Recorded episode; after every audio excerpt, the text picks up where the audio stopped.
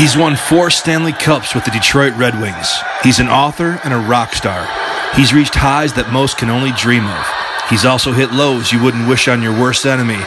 And now, he's ready to share that journey and that truth with you on Grind Time with Darren McCarty. Please welcome your host, number 25, Darren McCarty.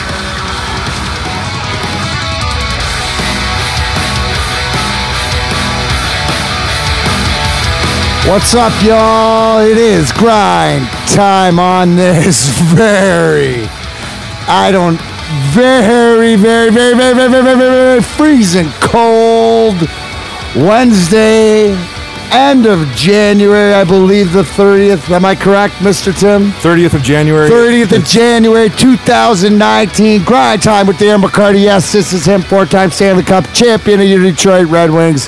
Coming at you live on Facebook. Uh, we hit 7:30 pretty good, didn't we? Yeah, man. 7:35, dude. Puck drop, right? Yeah. Nice. We're getting tighter. We're getting tighter, and I want to say thank you and uh, thank you, Tim, and thank you to everybody who made it happen. We are now on iTunes, which you can, if you're listening to this. Listen to past episodes. We've had uh, my buddy Marty Sheedy, who anybody knows from Project Scissorgate, has landed down. You can check out the uh, Grind Time Facebook account uh, to see he's landed in Peru and already bragging about the weather. So, Love uh, Marty. Love Marty. love Wanna Marty, Thank too. everybody for their patience as we got our um, iTunes submission set up. Um, thank you everybody for being patient. Uh, we're now on iTunes, iTunes approved, and we're also approved on Google Play. So we're in the Google Play Music Store. So uh, what happens from there is being on Google Play and then being on iTunes uh, is you start to other podcast apps start to see it and they aggregate it like they've got weird wizard algorithms. So then now the show will be on Stitcher, it'll be on Podlover, whatever the various apps are, it'll start to be on those apps because those apps scrape iTunes, Google Play because they're the big daddies. So those smaller apps, they scrape it and they aggregate it and then they release it on their platform. So you're going to get the grind time however you listen to podcasts, whether you're on iTunes, whether you're on Apple, whether you're on Mac or iPhone or Android, it doesn't matter. It's easy to get to. And thank you guys for the patience. And uh, we're off and running now, man. And we Yeah. got a great show for our first iTunes show. We do. We got a couple things first, and let me get to the pi piece of paper because this is the uh, the important thing to me as we're going forward because it's for you guys out there too to be a part of. And as we get this thing kicked off, and obviously with the new studio, we haven't got it yet. But what do you think, Timmy? Uh, from talks earlier, within the next couple weeks. Two weeks, we'll be in the new studio. And oh, uh, super stoked about that. Yep. So we got grindtimepodcast.com, you know, Grind Time with Darren McCarty on Facebook. You can see now that uh, hooked up a bunch of stuff. I'm actually trying to figure it out. I'm getting a little bit better, getting a little bit better. Grind Time Podcast on Instagram, at Grind Time DMAC25 on Twitter, getting in with that. You can also um, looking for a small, tight stable of sponsors on Grind Time. Want to include companies, products, services that I believe in and can truly get behind. If you're interested in sponsoring the show, email us at email at grindtimepodcast.com. Also, let me mention this early because we are in Radio for One Studios. Uh, don't forget our brothers at the Detroit Cast. We all record our show out of Radio for One Studios. Uh, Mike Walters, uh, Jay Boger, and Eric Fady, also known as the Big E or Easus, do a show five days a week. Yes, Check sir. the show at DetroitCast.com. That's the family gift. Now, guys, remember I told you? I, yeah, I was looking for a reason that I can't give everybody CBD and give them weed, but I made a shoe, the Enforcer. Well, right now, live, the on the unboxing. air, live. Here's my shoe, and I'm unveiling it. This is the unboxing of the official The Enforcer, it's out of the plane. Like, if you don't think, I from did. Italy, right? So, Fragile. Must be Italian. Yeah. this is how it comes in the white box. nice. box. I'm digging the packaging. Oh, look at this. First class. Bro, it says Enforcers on the box. Check this out. Matches up. Tell me that's not For pimp. those that are listening, we just got a brand new pair of Darren McCarty Enforcers, fresh off the airplane. Now let's Nicely look. packaged. Oh man. This is this is your own sneaker? This is mine. Darren's sneaker. I sneaker. just created. I just they're, Real they're Look at this. made in Real Italy. nice, man. Made in Italy. Oh, check Bro. that out. Look at that. Impressive. See this? Oh, yeah. This is. Did you read inside the tongue, I don't know Tim? if the camera. Can see. No. What's Inside it? the tongue. You read it. You gotta show him. What does it say? Oh, is that? Does it say what was in the locker room? No. No. Does it say Lemieux's a punk? Tough times last. Tough. Oh, tough times never last, but tough people do. Yep. Yeah. Right there on the Right inside. inside the tongue. Times never last. All right, here's the test. I gotta put them on. Yep. All right. Here we go. What size foot you got, man? Twelve. Cool. Oh yeah. Here it is. So this is the first time. This is the first. I. This is the first time I. I got them. Now I got. Hey, This is the first time anybody's putting them on, man. This is The unbox. Here you go. I've gotten this uh, looking pretty good. smell, dude. I don't know all you smell fetish people out there. It's nothing like the smell of brand new shoes. Oh cow.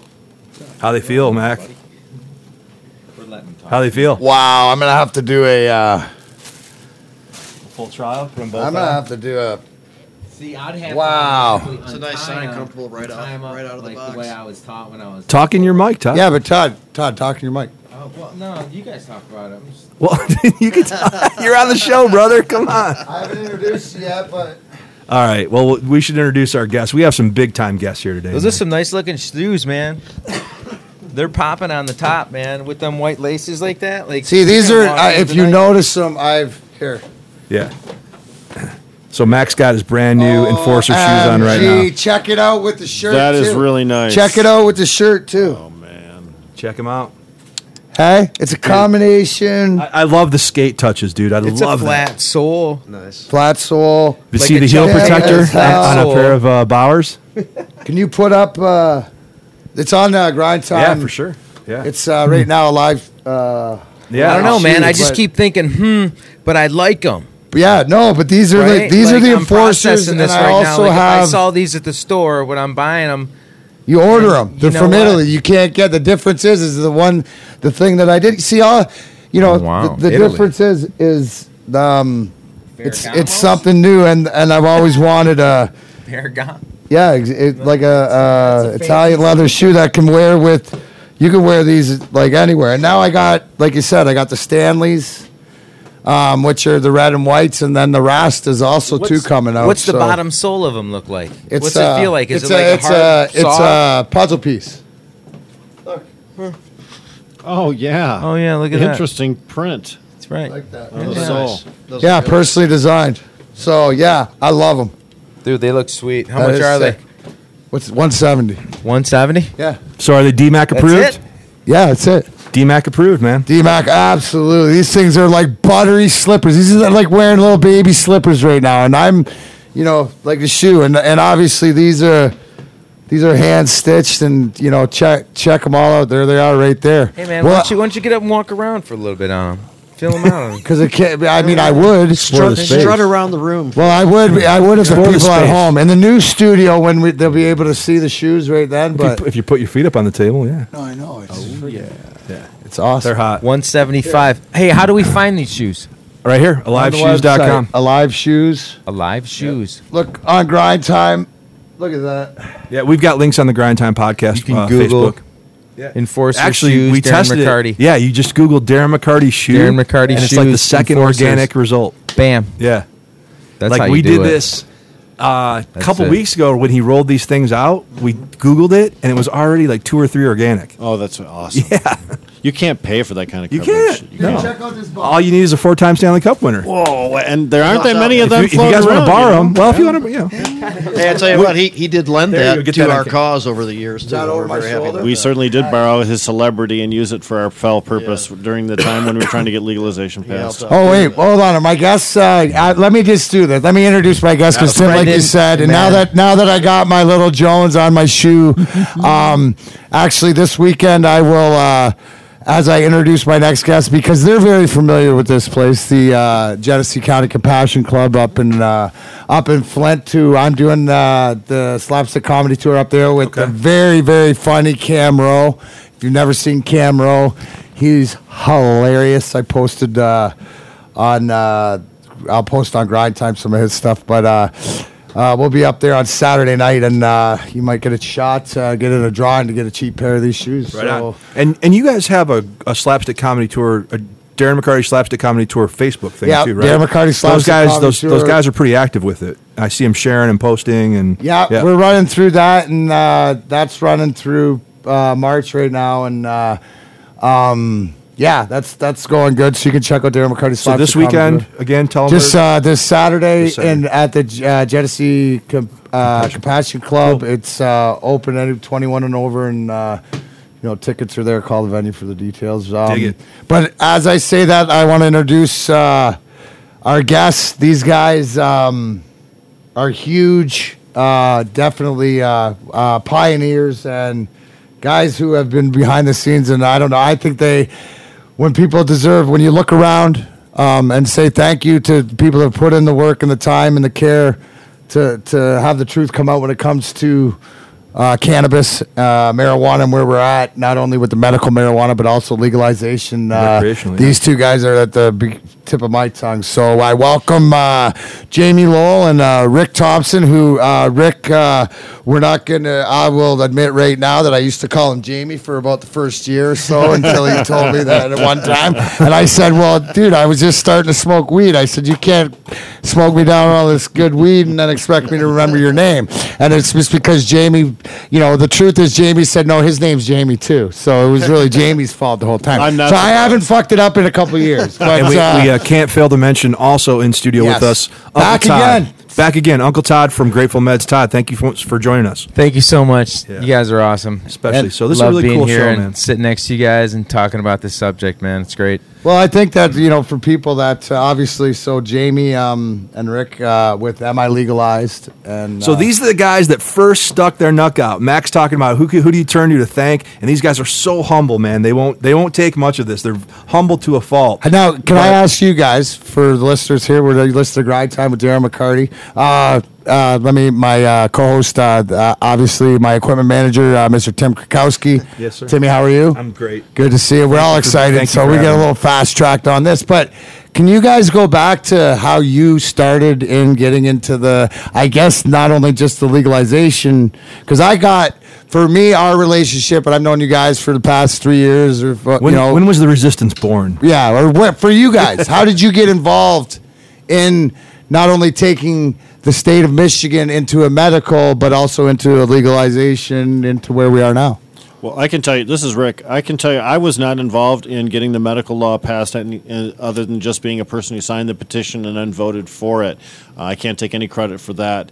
Uh, I can tell you that immediately after the the uh, medical law was passed in December, uh, we had uh, new rules promulgated by the state in April of 09. But even before then, a guy named Bob Redden fell uh, afoul of the police because he thought he understood what the law said, and he didn't. Uh, or at least the law had a different version of that. So in December of that year, I've been so fed up. What year? Uh, 2009. Okay. December of that year, uh, I launched the uh, Michigan Medical Marijuana Magazine with my partner Rick Ferris, and we'd also had the uh, uh, dispensary chain called Big Daddy's Hydro, uh, which was the first one, uh, was only available at that time, and. Right about 2009 is when Jamie was launching Third Coast Compassion in Ypsilanti, which is the state's first locally recognized marijuana distribution center and the first one east of the Mississippi River. And how was that, J- Jamie? Uh, uh, how was that? The- Was obviously that wasn't your introduction when you met Rick. How far along had you been into your journey or campaign on the on the med- medical front or on the marijuana front?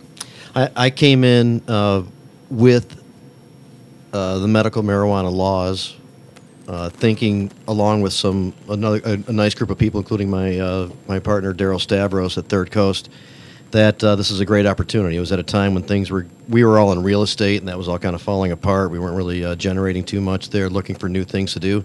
This passed, we saw it as an opportunity, and that's we got started in a city where he already had some property and that was very supportive of medical marijuana. We saw it as an opportunity to help people and to contribute to the city that, that could use it as well. And the city uh, took it upon themselves to create a task force and to get an ordinance and to ultimately locally license us. Now, there were other places opening up with different models. You mentioned uh, GC3, uh, very early on, very important Yep. pioneers in every right, and uh, Jeremy and uh, Ramona, great people, and they're still at it. And glad to hear, and you're there doing some stuff. So that's all part of the, part of this history. But uh, that's how I got involved. I got kind of uh, put into dealing with a lot of the uh, questions and press and things like that by way of the person uh, who had started off doing that left our organization. And I didn't even think about it. It just kind of like was a need and kind of filled filled the need. And from there, took the role of of uh, uh, really trying to determine what's going on and showing up at all the meetings and showing up in Lansing and being a part of organizations and and that type of stuff. Learned a lot. I was already in support of cannabis, already using cannabis for many years. Already used it to quit drinking and to quit using pain pills. And, Well, you know, I think Yeah. that's important because uh, not only so say uh, just name some of the the I, I mentioned uh, uh, am I legalized and uh, normal and and uh, what is it this what's safer Michigan? Americans for Safe Access and Safer Mich is one too. Safer yeah. because I, I want to say not only to, to touch on because I uh, obviously it's uh, alcohol that uh, I'm a firm believer in that RSO helped me and it makes sense when you break it down because of the way that uh, Rick Simpson had done it with uh, you know alcohol and your body and understanding you know your endocannabinoid system like I do getting down that. But the whole process of being there and and having that but also too having to fight and then changing because we're talking about a guy who in 2009 right is doing this to 2019 has a part in writing Yeah. you know what's going on right so can you fill people in on Yeah. now because I, I want before we fill in the gap Yep. how you got into this in 2009 and and where it's the same thing where it's rick we're going back this is 10 years later Mm-hmm. and now you're involved in in where we're at right now Well, but actually, you admit- there's a good little episode two years ago when you guys were first on my show. Right, yep. That was talk about because there's a petition that that that they blocked them off during the Trump election. They kept it off the bill. They had done everything right. i remember that because Yeah. Yeah. that's when i had gotten involved Two years ago, they were on- I'll, I'll, I'll, I'll encapsulate that little experience and let and let Rick expound upon Right. it Cool, a, yeah. a, little bit. So, um, you know, I mean, even though I came in positively, I you know I learned so much more about cannabis soon after really getting involved and paying attention and and uh, and trying to like advance my knowledge in that area. And obviously, that there's everyone in this room, I believe, has experienced. Uh, there's so much more to it, even if you're already in uh, support of it. And so we started moving forward and uh, not realizing all of the resistance and opposition and, and uh, things that we were going to be facing. It was a little bit naive at first when we got started. Just, yeah, this law passed, let's start doing it, you know. And uh, and so the, the, the medical laws, especially with Schuette coming in as AG, never really got implemented properly. A lot of people remain vulnerable. In fact, something that was supposed to have been protection became an increase in, in arrests and prosecutions for small amounts of marijuana and that kind of stuff. So uh, I began looking toward legalizing to help solve that issue because I didn't have faith in our in our government to implement it properly. And and my Legalized had a run at it. We weren't successful, but we came very close. We did it again as part of a larger coalition with some great other groups and people. We were successful. And uh, so, Hell we're yeah. Now, would you side- just say that that's because, and I'm gonna, I'm gonna say because I'm, I'm gonna say when I've been about three, almost four years into, into this and seen at the end of it. But is it be, is it like you mentioned Schuette and you mentioned because of the government and you mentioned that to, to me, from my perspective, as you know, and uh, user coming from the it's it's the fact that I see that people aren't lied to like I used to be lied to. Mm-hmm. So the truth has come out and the the common sense, but also too that the avenues or the thing that impresses me most now is I don't care Republican, Democrat, whatever. Somebody's actually proving or following through on promises made. Now, so is this for me as a medical user and a league, uh, a league? I guess I'll smoke legal when it's uh, Recreational, yeah. or recreation, whatever.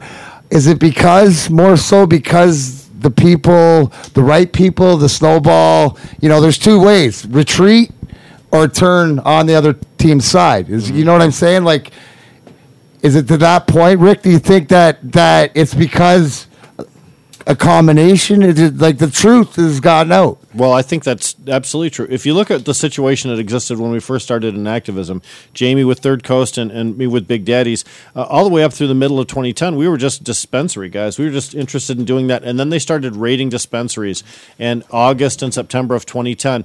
And we banded together, started an organization called Michigan Association of the Compassion First Cannabis Industry Association. It was, and, and and there were a lot of other people that started it. It wasn't he and I, so there was you know a good number of us. And then we organized big rallies and we organized support systems for those people, and that's really what spawned our activism. If they had left us alone, we would just be businessmen. We Right. would never al- have we gotten also into this. began- Interesting. The system created us, and if you look at the way that we had to go eight thousand strong to the legislature back then, Dude. and no one would fucking talk to Right. us, right? Yeah. But nowadays we have legislators crawling, Crawling. into our So- camp. so- Well, we my- talked about this reversal when I was on your guys' show. You got you talked about calling lobbyists and how like you guys were the first people to call lobbyists and say, "Hey, We, we began what, what became the MMFLA. That was our organization. Was Yeah. behind. Uh, But so what's what's is it? So my question is: so now that we have the years, or now that people are, it's more acceptable now that as a country, because you look at legalization, not only medically but you know recreationally throughout the country, because everybody's getting on board. My my thing is, what's the difference to protect or so people understand,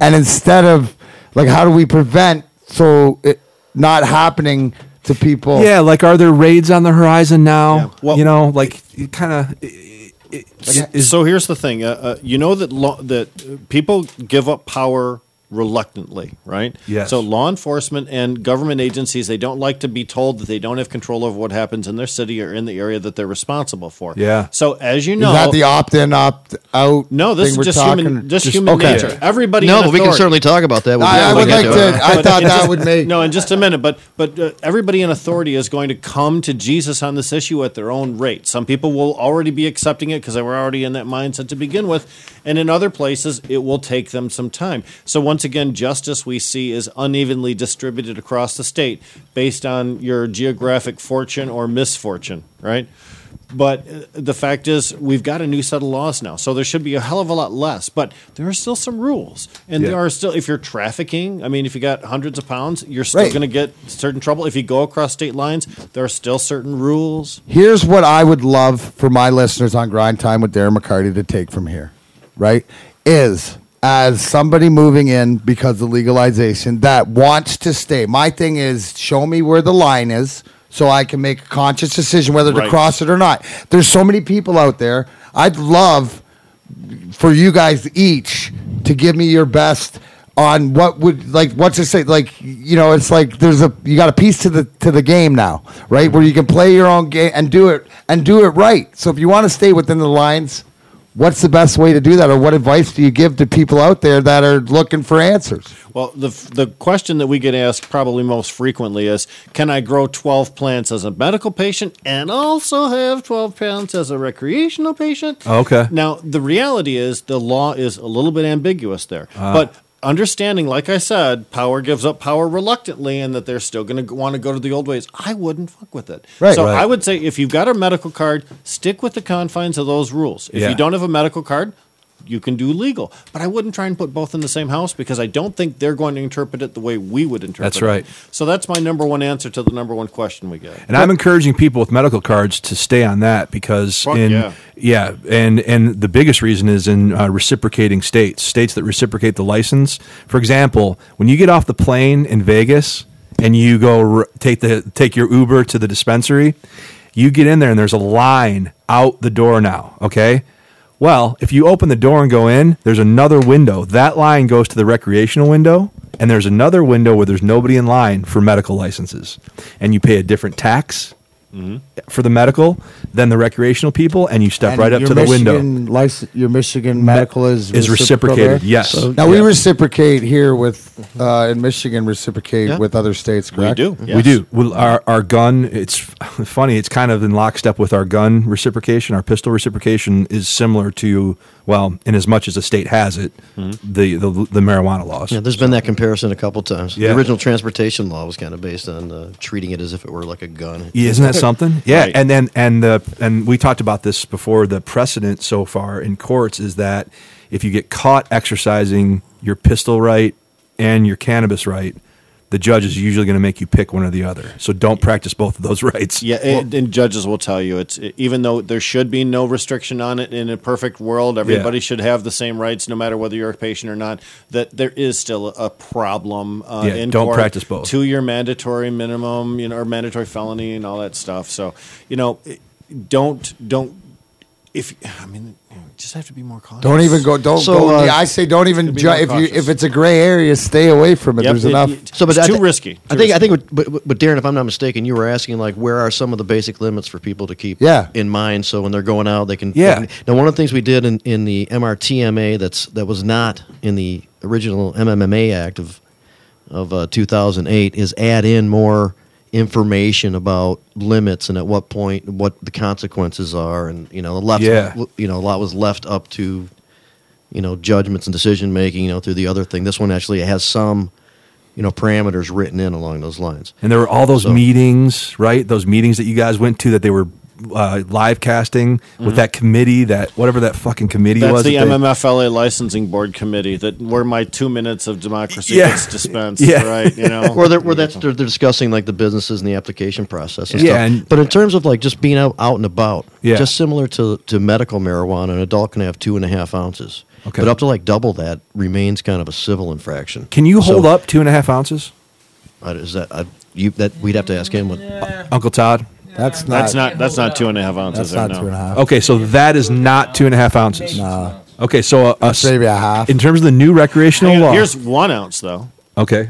Let me switch to you're on, Facebook camera. Live. Okay, yeah. Here's so that's one med ounce. card. Got my med card, so I'm good. Welcome to Grind Time with Darren McCarty here. don't need a Boys are just card. pulling out their ounces. That's how we roll on this I got show. my ounce, and We're comparing ounces. Okay, so what Rick was just holding up. Um, let me cut, let's just do that again, Rick. If you. Oh if you yeah, mind. that's what she said. So Rick Thompson is holding up one ounce of cannabis. Okay, so the uh, uh, under recreational law, Jamie, a, Yes. a citizen can be in possession of two and a half, one and a half times that. yes. Okay. All right. Did see which that? is fantastic. Two and a half. Thank you, Michigan, Two for voting that. Two and a half times. Yeah. that, yeah. So, Uncle Todd, do you have it? Questions uh, as far as being from? Hey, say- can I let me just point something out, Dan? When we're talking about possession Yes. limits here, Michigan, we crafted the, the legalization law. Jamie was one of the authors. I just had input as as part of the organizations. I'm on two of the organizations that was under the writing the program, but. Uh, the fact is, we have the most generous possession limits of any law in the United States of America. Two Okay. and a half ounces on your person, 10 ounces in your home. The entire proceeds from your grow, Okay. which is kind of unheard of. And then also, uh, Ten ounces of acquired Yep. elsewhere. Well, yeah, and- and- that's and 12 I know that. That's how, why I stayed. in Mi- That's why I came back Yeah. to Michigan, not Canada, because they legalized the whole country for me, and I didn't go back because the because the possession that- laws because I have more to do, more medicine here. Yeah. So what about the people Well, that are thank you, Jamie and Rick, for keeping me here.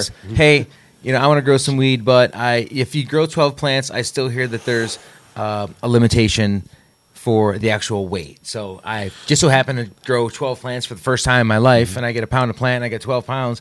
That person's uh, legal limit is how much? in the medical program still have just the 2.5 ounces but in the recreational program Per there patient. is no limit you can if you get For the 10 yield, there's no pounds- limit on the Bam, I yield. think There's that's 10 what I get pounds? asked the most. So- right so- there. Put in your so how much bad. actual dry weed can I have? So here- so If you- I grow you can 12 have- plants that are a pound a piece. you can have everything that you've harvested from your home garden. rec law is better than the med law. and, when and put- but it has to be kept in a secure area. It can't be like out in the open. You have to purp- purposely keep it, it apart and secured, in, including up to ten ounces of acquired from gifts or from stores or something like that as well.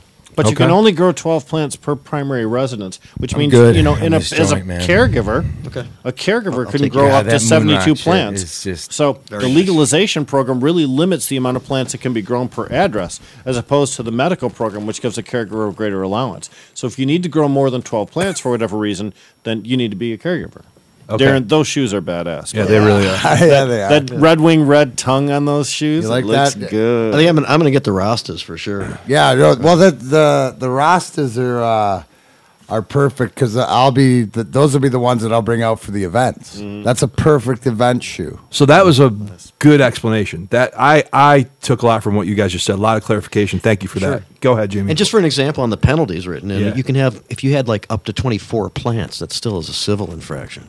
And now, you know, there's no more probable cause for like smelling A civil infraction cannabis. is a smack in the wrist. Come- It's like a hundred dollar fine. It's not a criminal thing, yeah. Okay. And so, and so now the smell or finding So some what would seeds you- or something like that in the garbage is Right. is no is no longer probable cause. So Yeah. see, No, we can do this in our garage, and the cops can drive by and say, "Hey, what are you guys doing?" Be like, "Hey, how you doing, officer? We're just smoking some weed, Just living- hanging out, drinking the a beer, American dream, yeah. having some lemonade, Well, anything over playing 10 horseshoes." ounces, And he's like, "Oh, that's fine." Anything over ten ounces has to be locked up. And and Okay. your outdoor Shit, grow. the cops there are here. Run. There are rules No for outdoor grows too. I mean, there's a lot of other stuff we didn't talk about. Your outdoor grow has to be enclosed within a an enclosed area, and it can't be visible from any uh, street or with a adjacent structure. Okay. So uh, it makes it difficult for a person who's in a traditional residential area like we have in Michigan, like I grew Now, up in. is in Flint. s- you almost can't grow because there's nothing you do in your backyard that somebody can't see. right? Is there somewhere that people can go for You need to uh, have some answer property. questions, or they can get answers to these questions, or look up online? Lara,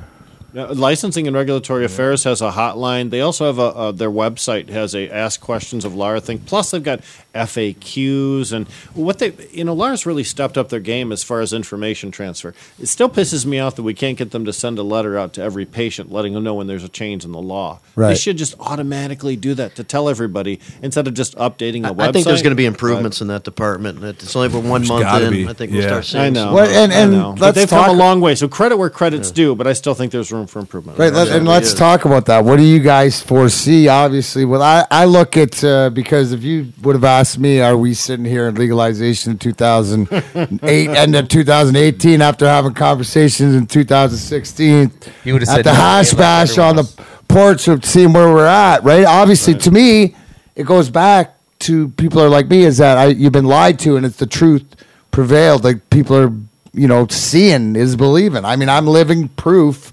I mean, I'm. I say I got the Benjamin Button disease through this plant. It's just making me younger Making and you younger. younger. yeah. But what what do you guys foresee? Because you've been in this game. Michigan's Like, the leader in the Midwest. I mean, we see nothing but good changes happening and coming. But what does that the mean? states around That's- us that's are all- hey, come you know what? online. Hey, great. Those Give people are going to get out there and vote. They're going to learn from what's going on in Michigan, and it's just going to get bigger and But- it's going to spread wider and wider. What do you see? Because Well, people want to know. People want to know, right? Is not because obviously that if I look and they say, well, 2020, then people can go to dispensaries, but they have a year to wait. But we're legal. Yeah, that's the big we're question legal. people ask now is- Your state's yeah. legal, but like what this, that, obviously to have it. Question I got was- happening. Like you said, Yeah. you see more conformity and information and more vulnerability from Lara, which Lara is the Licensing License- and regulatory affairs. Yep. Right, exactly. Which which which is signs my uh, medical license, my medical. Yeah, they rule over all of the uh, medical and legalization programs, and the hemp program is in the Department of Agriculture. Yeah. so what is like? What do you see in the next month, two months, three, or is this Yeah, something what's that the- just waits out? on or December there- 6th, the big question that we got, people Yeah. like me and Darren, uh, on December 6th is we were get people asking us, okay, can I go buy now? That was a big point of confusion. So normies, people that were not, they were waiting for the real No, recreational. another thing. reason to keep your medical card. as you Exactly, suggest, right. is Because the only stores that are open are going to be for medical sales. The state has up to a year to promulgate rules to get the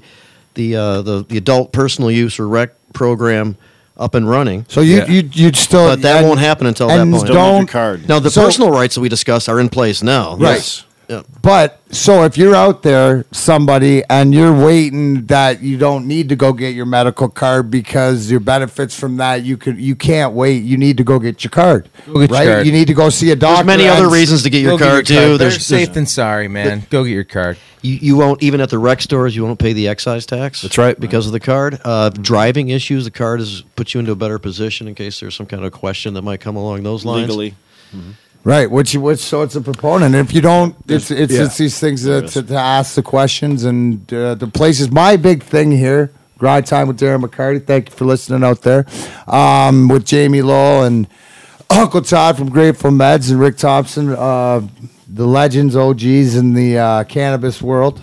Uh, but the the the whole where the fuck was I going, Timmy?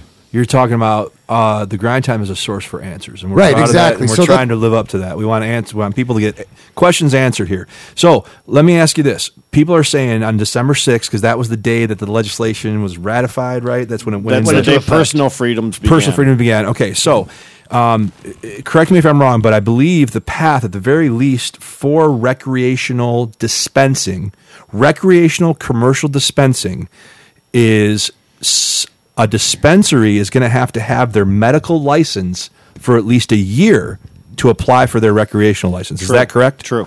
And knowing now the be- No. go ahead, Jamie. No, No, okay. the- what it is is the the rec licenses are awarded to first to those who have their So MMFLA preference. license for up to the first two years. Okay, so there's a bit of a preference, Like not a a grandfathered in. Okay, so there's not The difference necessarily- there- Those be the first ones that that can come online. The difference there are they've the been mic- able to prove that they can handle it and do, doing it. The only differences are the micro opportunities that don't require having your MMFLA license Now, first. have Right. they come through? Now, the mic- Nothing's happened with micro yet.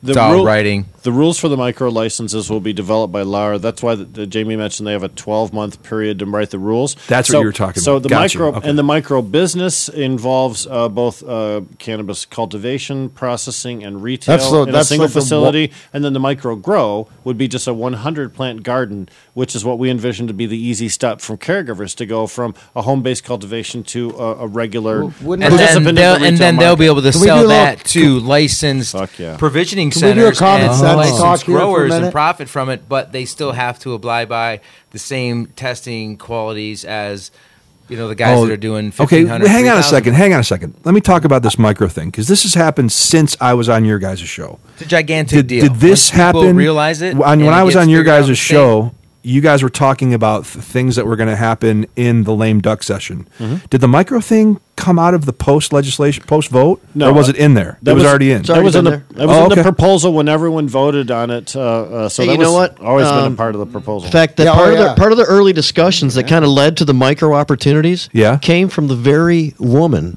who provided this nice uh, really? position. yes, in fact, early conversations with some of the people we worked with nationwide. Who Yeah. was that woman? Deborah Young brought up the idea of, the- Deborah of what turned into these micro opportunities, and they stuck, and they're there. And she's like, that was her input, man. Well, thank you, Well, Deborah God Young. bless honor God Deborah bless Young Young. because Yeah. she God she bless rolled Deborah it and Young delivered it, bringing this and language into and it. delivered it. She's the one. She rolled and delivered it to Jamie, so he did, and I'm gonna light it up here.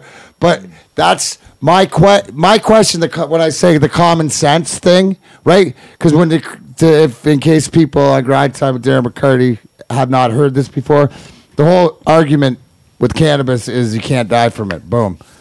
Can't kill myself. I'm gonna wake up or whatever. Boom. I'm sold Right. right?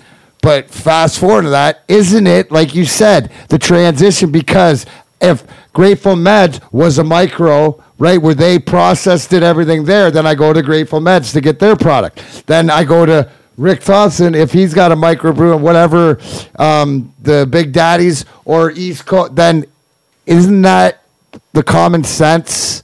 Of everything, so that because my big thing the is micro don't- business, you mean? yeah, the micro business isn't Yeah, that like the, I- Yeah, isn't what that the, the difference the- if he can grow weed or I can grow weed or he but can that's grow what I'm weed? saying. He can Isn't gr- that the he can common beer, I can sense brew of beer. of makes sense out of all of this? Because it's not if you're getting into medically or people knowing it's not what they smoke, it's where they get it.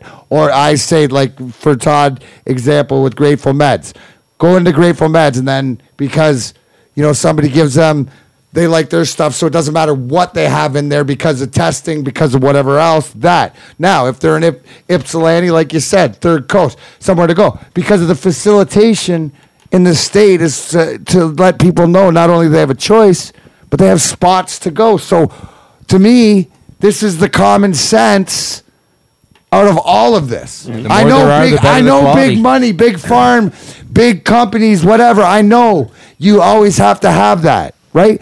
But if But we're this talking craft boutique, more personal. if we're style talking that right? where I can say go here because they do this and everything is watched by the, I'm not saying anything everything is by the book done but everything coming out of there is so people know so when you send them so when they go to Houghton Lake or when they go to to Grayling or when they go west side of the state when they're in Livonia go to buy Grateful Med why what what do we need to do to make sure that that's an opportunity for people to get into? Like, What's her name right there? Who just rolled that and gave it to us tonight? Deborah. Yeah.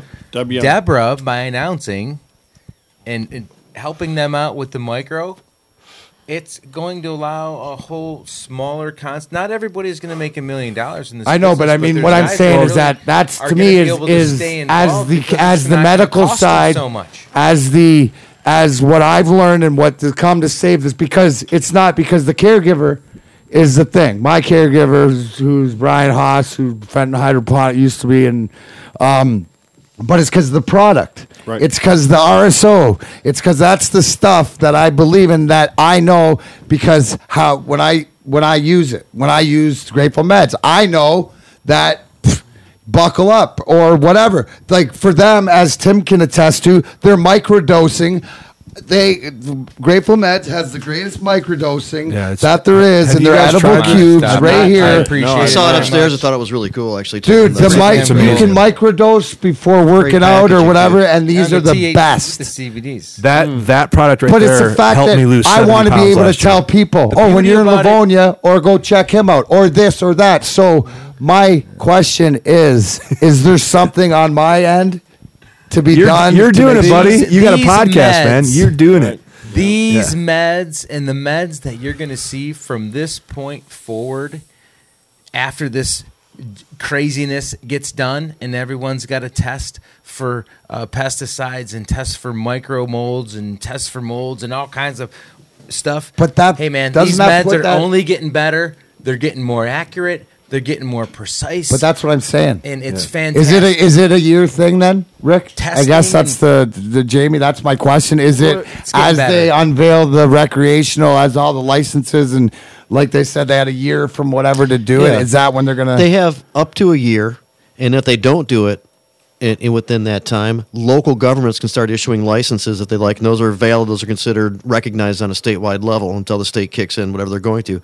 But we do kind of have a proactive, more of a conscientious department in place now with with some with some, in our opinion, improved leadership on this issue and and and others. Uh, and so we believe that they that they will also, although been with the board in Whitmer? Sorry. although not ne- meant to, um, although not meant to work, uh, you know, necessarily in conjunction at any point. This it's a parallel program to the medical program. It did piggyback on the foundation that's created by the medical program. So the fact that uh, the tracking system and some Yeah. other things are already in place, that just gets piggybacked on. So it, they could speed it up a little bit because some of the hard Okay. work's already been done, so to speak. In some way, we'll see what happens. But Sure. They I like the looking at it fact like what that. you just said right there is that the the the like like I said earlier is it looks like people that are are making things happen. The ball's rolling. So you told me patience. Well, I'll tell you what. The uh, You told me your you told me post- patience, bro. Patience, That's what you just said. Yeah. It's gonna get done. Your Facebook post. What's her name's response was six minutes after your post. So uh, you're referring to uh, a post that we put out. Uh, we had Who's we? uh, the community, which is uh, essentially uh, Michigan NORML, the Michigan Medical Marijuana Association. Um, which one was this? Because we did several different group actions. Uh, anyway, uh, Attorney General Dana Nessel responded to Yeah. a post.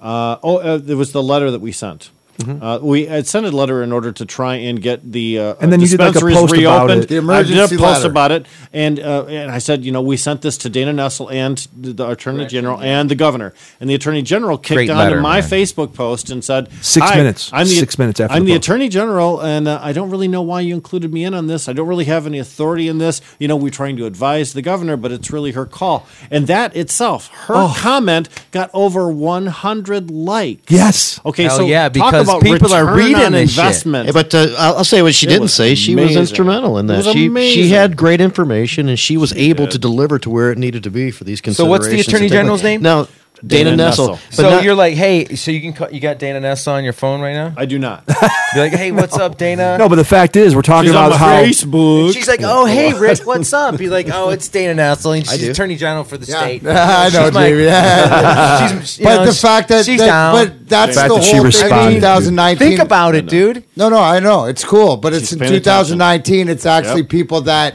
have Gretchen been put in a Whitmer's going to call that these. have promised. So, 'cause hey, I, what would I- you guys do, Rick? Right. So, so Gretchen, Gretchen is like, also "Hey, Gretchen, I'm very busy right much in support, and they were easy to work in conjunction with each other, and they got together and they made a sensible decision. We might not always agree with everything they do, but instead of just doing it transactionally or because somebody's paying them off or something like that, they're going to consider things and make a decision based on What else do you want? Right. So I'm fine with that. We have not had that in a while. I, I love the fact that you say that because then then you have a conversation. At least at least dad's saying like before it always used to see say dad would say no and he'd say why and he'd say because and you knew because meant you ain't getting anywhere and you gotta walk around. Now at least you're getting an explanation and you're not getting that and this is why and you're like, okay, I don't care but you're treating me with respect as a human being and not a second class citizen. And I think that as long as that happens and it's kept that way, then no matter how long it takes, the conversation's there. And like Todd, you said earlier, the country. The country's moving. Yep. Other spots in different places, and yeah, it's just to be able to to progress. Because I would hope, you know, sooner than later. I don't know what the time frame is. All I know is that watching stuff in this state turn, hopefully on a national level, Schedule One, boom, it's done. Then all the ta- you know, because it's the education and it's people being able to. It's not whether you do or Yeah, you see don't. all It's those- having the option. See all What's those amazing about rumors out there Darren about is that Darren is so passionate about how this aided his sobriety. Like, like you can see that that's what this is, man. This is a man who was near death, and he found a plant that helped him stay sober. You know, so i- his passion, and he's asking, like, Darren, and- and the fact that he's just such a good soul, he doesn't want another addict suffering another day mm. if, cannabis can help him. if so they- he's trying to bring the people to the plant. You know, And here's Yeah, the thing: if, awesome. if, if one single person has that experience, you might call it an epiphany on that level. But when you talk to hundreds of people, and when you get online and network, and you find out there's thousands of people that have had a similar experience, then the science becomes secondary because Right. the experience is undeniable. Yes, Amen. for sure. The results, yeah. But we, we we needed the science to get us here, and you know, we need yeah. the science in order to gain acceptance on a mainstream level. You don't need science to prove, Darren, No. what medicine did to you. It doesn't matter what some PhD at Harvard says, but to a legislator, it does. So when we have the personal experience and we let other people into our world, which is sometimes difficult, Right. and let them see our healing path, right? Then some people will be moved by that. Others will not give a fuck. Yeah. Others will not know this until they're Those- forced into it by by. But it's usually, Sure. and again, that's usually society because you got to look at their motivation. It's usually motivated Tho- by those who are not into it are now in a shrinking minority. Yep. The, the Yes. more the more the people like It's a get to be hardcore- around. Yeah, 'cause it they're all dying off somebody of pills it. and heroin. yeah. We, Yeah, but we, we passed by nearly Isn't that great? fifty-seven percent on legalization, and obviously. Now, medical- how big is that? Explain that because people say, you know, I thought it was going to be big higher, but that, but that's right? pretty significant. Yeah, there was there was. I mean, you'd, you'd have to you'd have to I'll get it next time. you'd have to swing a, a lot of votes in order to stop that from passing. I mean, that, that was pretty strong going. See, and that's yeah. just what I always say about like them or not with millennials, but that's what they've given us is transparency and everything. You know, po- politics, entertainment. You know, They make us look and- at ourselves, don't they? I- eh, because now we have to make you view watch our world you through do. their lens, and it really helps you reevaluate. You know exactly how much of an old curmudgeon am I? Jeez. But, but you got to have that good online. But then again, it also too reach makes you realize that Yeah. what they tell me on TV or on the internet isn't my world. Right. My world, if I look around and go a color check or ethnicity check or race check or religion check, most of the time, the circle that I'm in, if I'm in a smoking circle or at an event or something like that, is from all over the world. It reminds me of the dressing room of the Red Wings. It's United Nations. yeah. You know, and and I don't care how much. Like that's why, to me, and and Todd, you we've you explained and you see the like the concentrates and the the edibles and the vapes and the Last time Todd was on the show, he- he went through yeah all when we that. talked, but every different way to do it. But still, that's why the flower, because of the the the c- communal effect of it and to smoke a joint with somebody that's a spiritual experience. And whether to be able to have that with someone i mean that's a different level thing. And that's all it is. It's not the difference is is that we're not telling you you have to or to, we're just saying hey I did, did you know you had an option? Mm-hmm. Hey, do you know we're smoking on here? Because uh, these I, can people see what we've been doing this whole entire time? Oh yeah, it's, We- it's we've on Facebook. this I've been trying to keep it under the caviar radar. Moonrock joint that's Sucks. just coming at like ninety percent THC. Now we're smoking one of these special babies. This is a Deb Young This is special a right Death here. Star That has- joint. I think it's Hash- Death Star with some an bunch of inch keef in thick it. with Of Of course, bunch it's keef Death Star. it. That's one of my favorites. So- So what are you saying, Todd? I'm You- hey, we're smoking good. See, over you're here. you're used to being in the in the business. You're in the business meetings all day, and in front of the computer. You're trying to make things happen. I, I'm just know, glad to be here smoking with y'all, listening to the conversation. That's great. Because if if I was on the other end of the mic, um, I'd be grateful to be able to listen in on the conversation here. Rick- What's, what's going on? Rick, I got a qu- biggest change since you got into the not the dispensary, but into the I guess can it, what did I say the legal Activism, side, activism. the activism. Biggest change in, in from beginning to now. Now, the biggest change I think has been in people's personal lives because now kids can come out to their parents without having as much judgment being laid upon them. Now, uh, parents can come out to their kids. Now, I think employers feel like it's okay for them to start accepting cannabis use in an off workplace environment. I think, as opposed to me personally or any of the milestones I could quote as far as that goes, I think the biggest change throughout the entire state of Michigan is that people have have evolved, right? And people are ready now to have those conversations that medically maybe they didn't feel comfortable with. You know, the fact is there's about 1.3 million regular users of cannabis in Michigan, and only about 300,000 uh, registered medical patients. It means there's a million people out there that don't have a card to justify their cannabis use to their parents or to their employer or to their uh, uh, to their religious person or whatever. Sure. So now people can be who they are more freely, and maybe And not be may- judged. maybe we have to not not fear the cops quite as much, and maybe we have to not hide as much, and and maybe you know landlord tenant relationships will get a little bit more more permissive, and maybe Wow. employer Little relationships get more huh? permissive, and, and maybe cities start to accept businesses, and maybe those businesses employ people, and Yeah. those people can be proud of what they do, even if it's in a cannabis industry. Whereas Everyone just a decade weed be ago, they would have been exiled out of Thanksgiving dinner at their parents' house for having that kind of a job. I never thought about the family reaching into the family and the, the taboo, and yeah, that's a great and point. And that dude. privilege goes to 7 million adults now. Wow. Right? Whether you want to explore cannabis as an option, whether you've been afraid to in the past. up to you. Well, So my- that's my- the my- biggest change, I think, has been people's individual lives. And my whole thing is is that you know not here to argue. It's but if you what do you mean by that? Is here as as my caregiver, big uh, Boogie Haas uh, walks into the in the into the room here. Uh, I think about it as you know what? Um, I can't go to jail for it now. I'm not a, a criminal now.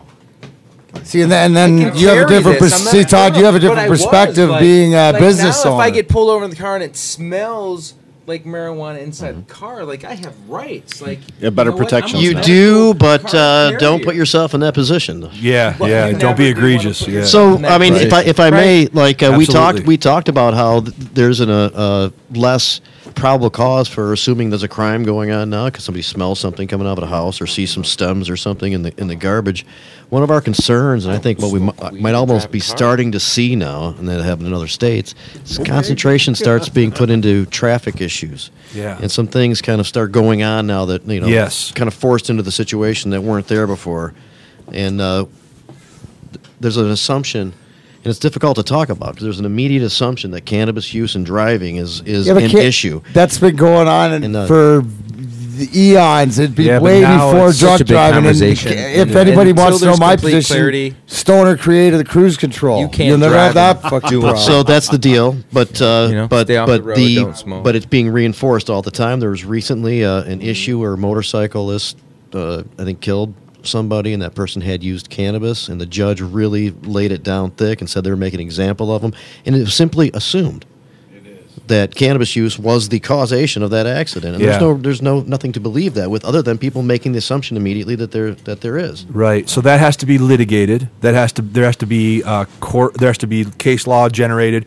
We're in, in we're in a, we're in a case law vacuum right now. But we're in a, still in a zero tolerance state. So that means that the presence of THC is all that's necessary in order to prove Im, uh, impairment. Not It's gotta be necessarily- active, though. Yeah, active THC. But it, but you know, really, what we're talking about is did the person behave in a, in a reckless behavior manner? So regardless, Intent. So there'll be some intent Well, there. Reckless. I, I don't, criminal. I don't think anyone. Well, there's no intend- number. There's no like nanogram number that can like scientifically Showing. conclude that somebody was like affected by the use of cannabis. Okay, so let's talk about So- that. so What's going to happen with the state, please? well, what are they well, going to oh, do? for now? I They're mean, gonna and it- Rick can Rick can chime in, but for now, they have to like kind of do their job, so to speak, and look to see if somebody's driving in a way that that requires further investigation. and their citation has to support They're- it. and and the same have to- things like they maybe get him on film going over the line three times, Okay. or going too fast or too slow, Well, I would or, think uh, somebody's drinking. Yep. you know, or something. Yeah, but there, there has to be something that that make that gives an indication that there's a reason that the person shouldn't be out there driving, and you know, Right. maybe there's a medical reason they and the and the police is doing them a favor, but you know, but Yeah. but uh,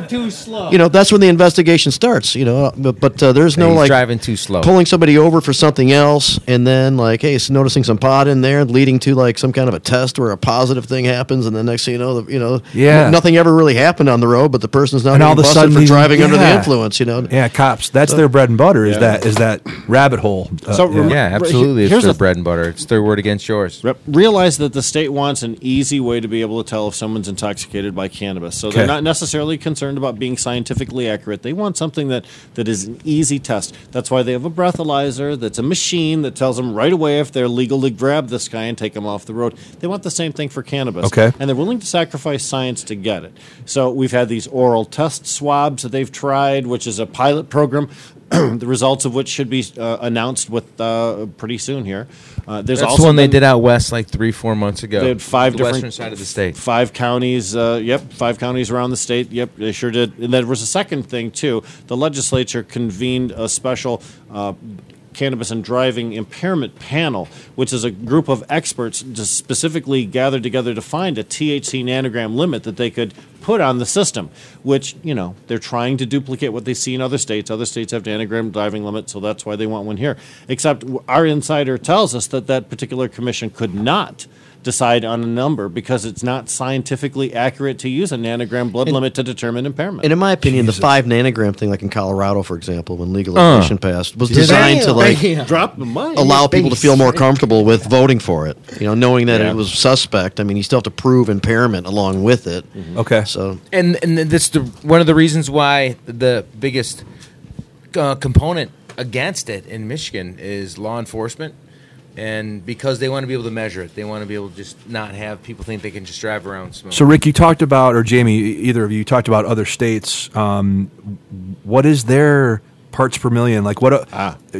So the nanogram driving limit is, of course, a measure of, of the amount of THC in your blood system, and it's measured by nanograms. It's an amount that's infinitesimally small. It's ridiculous.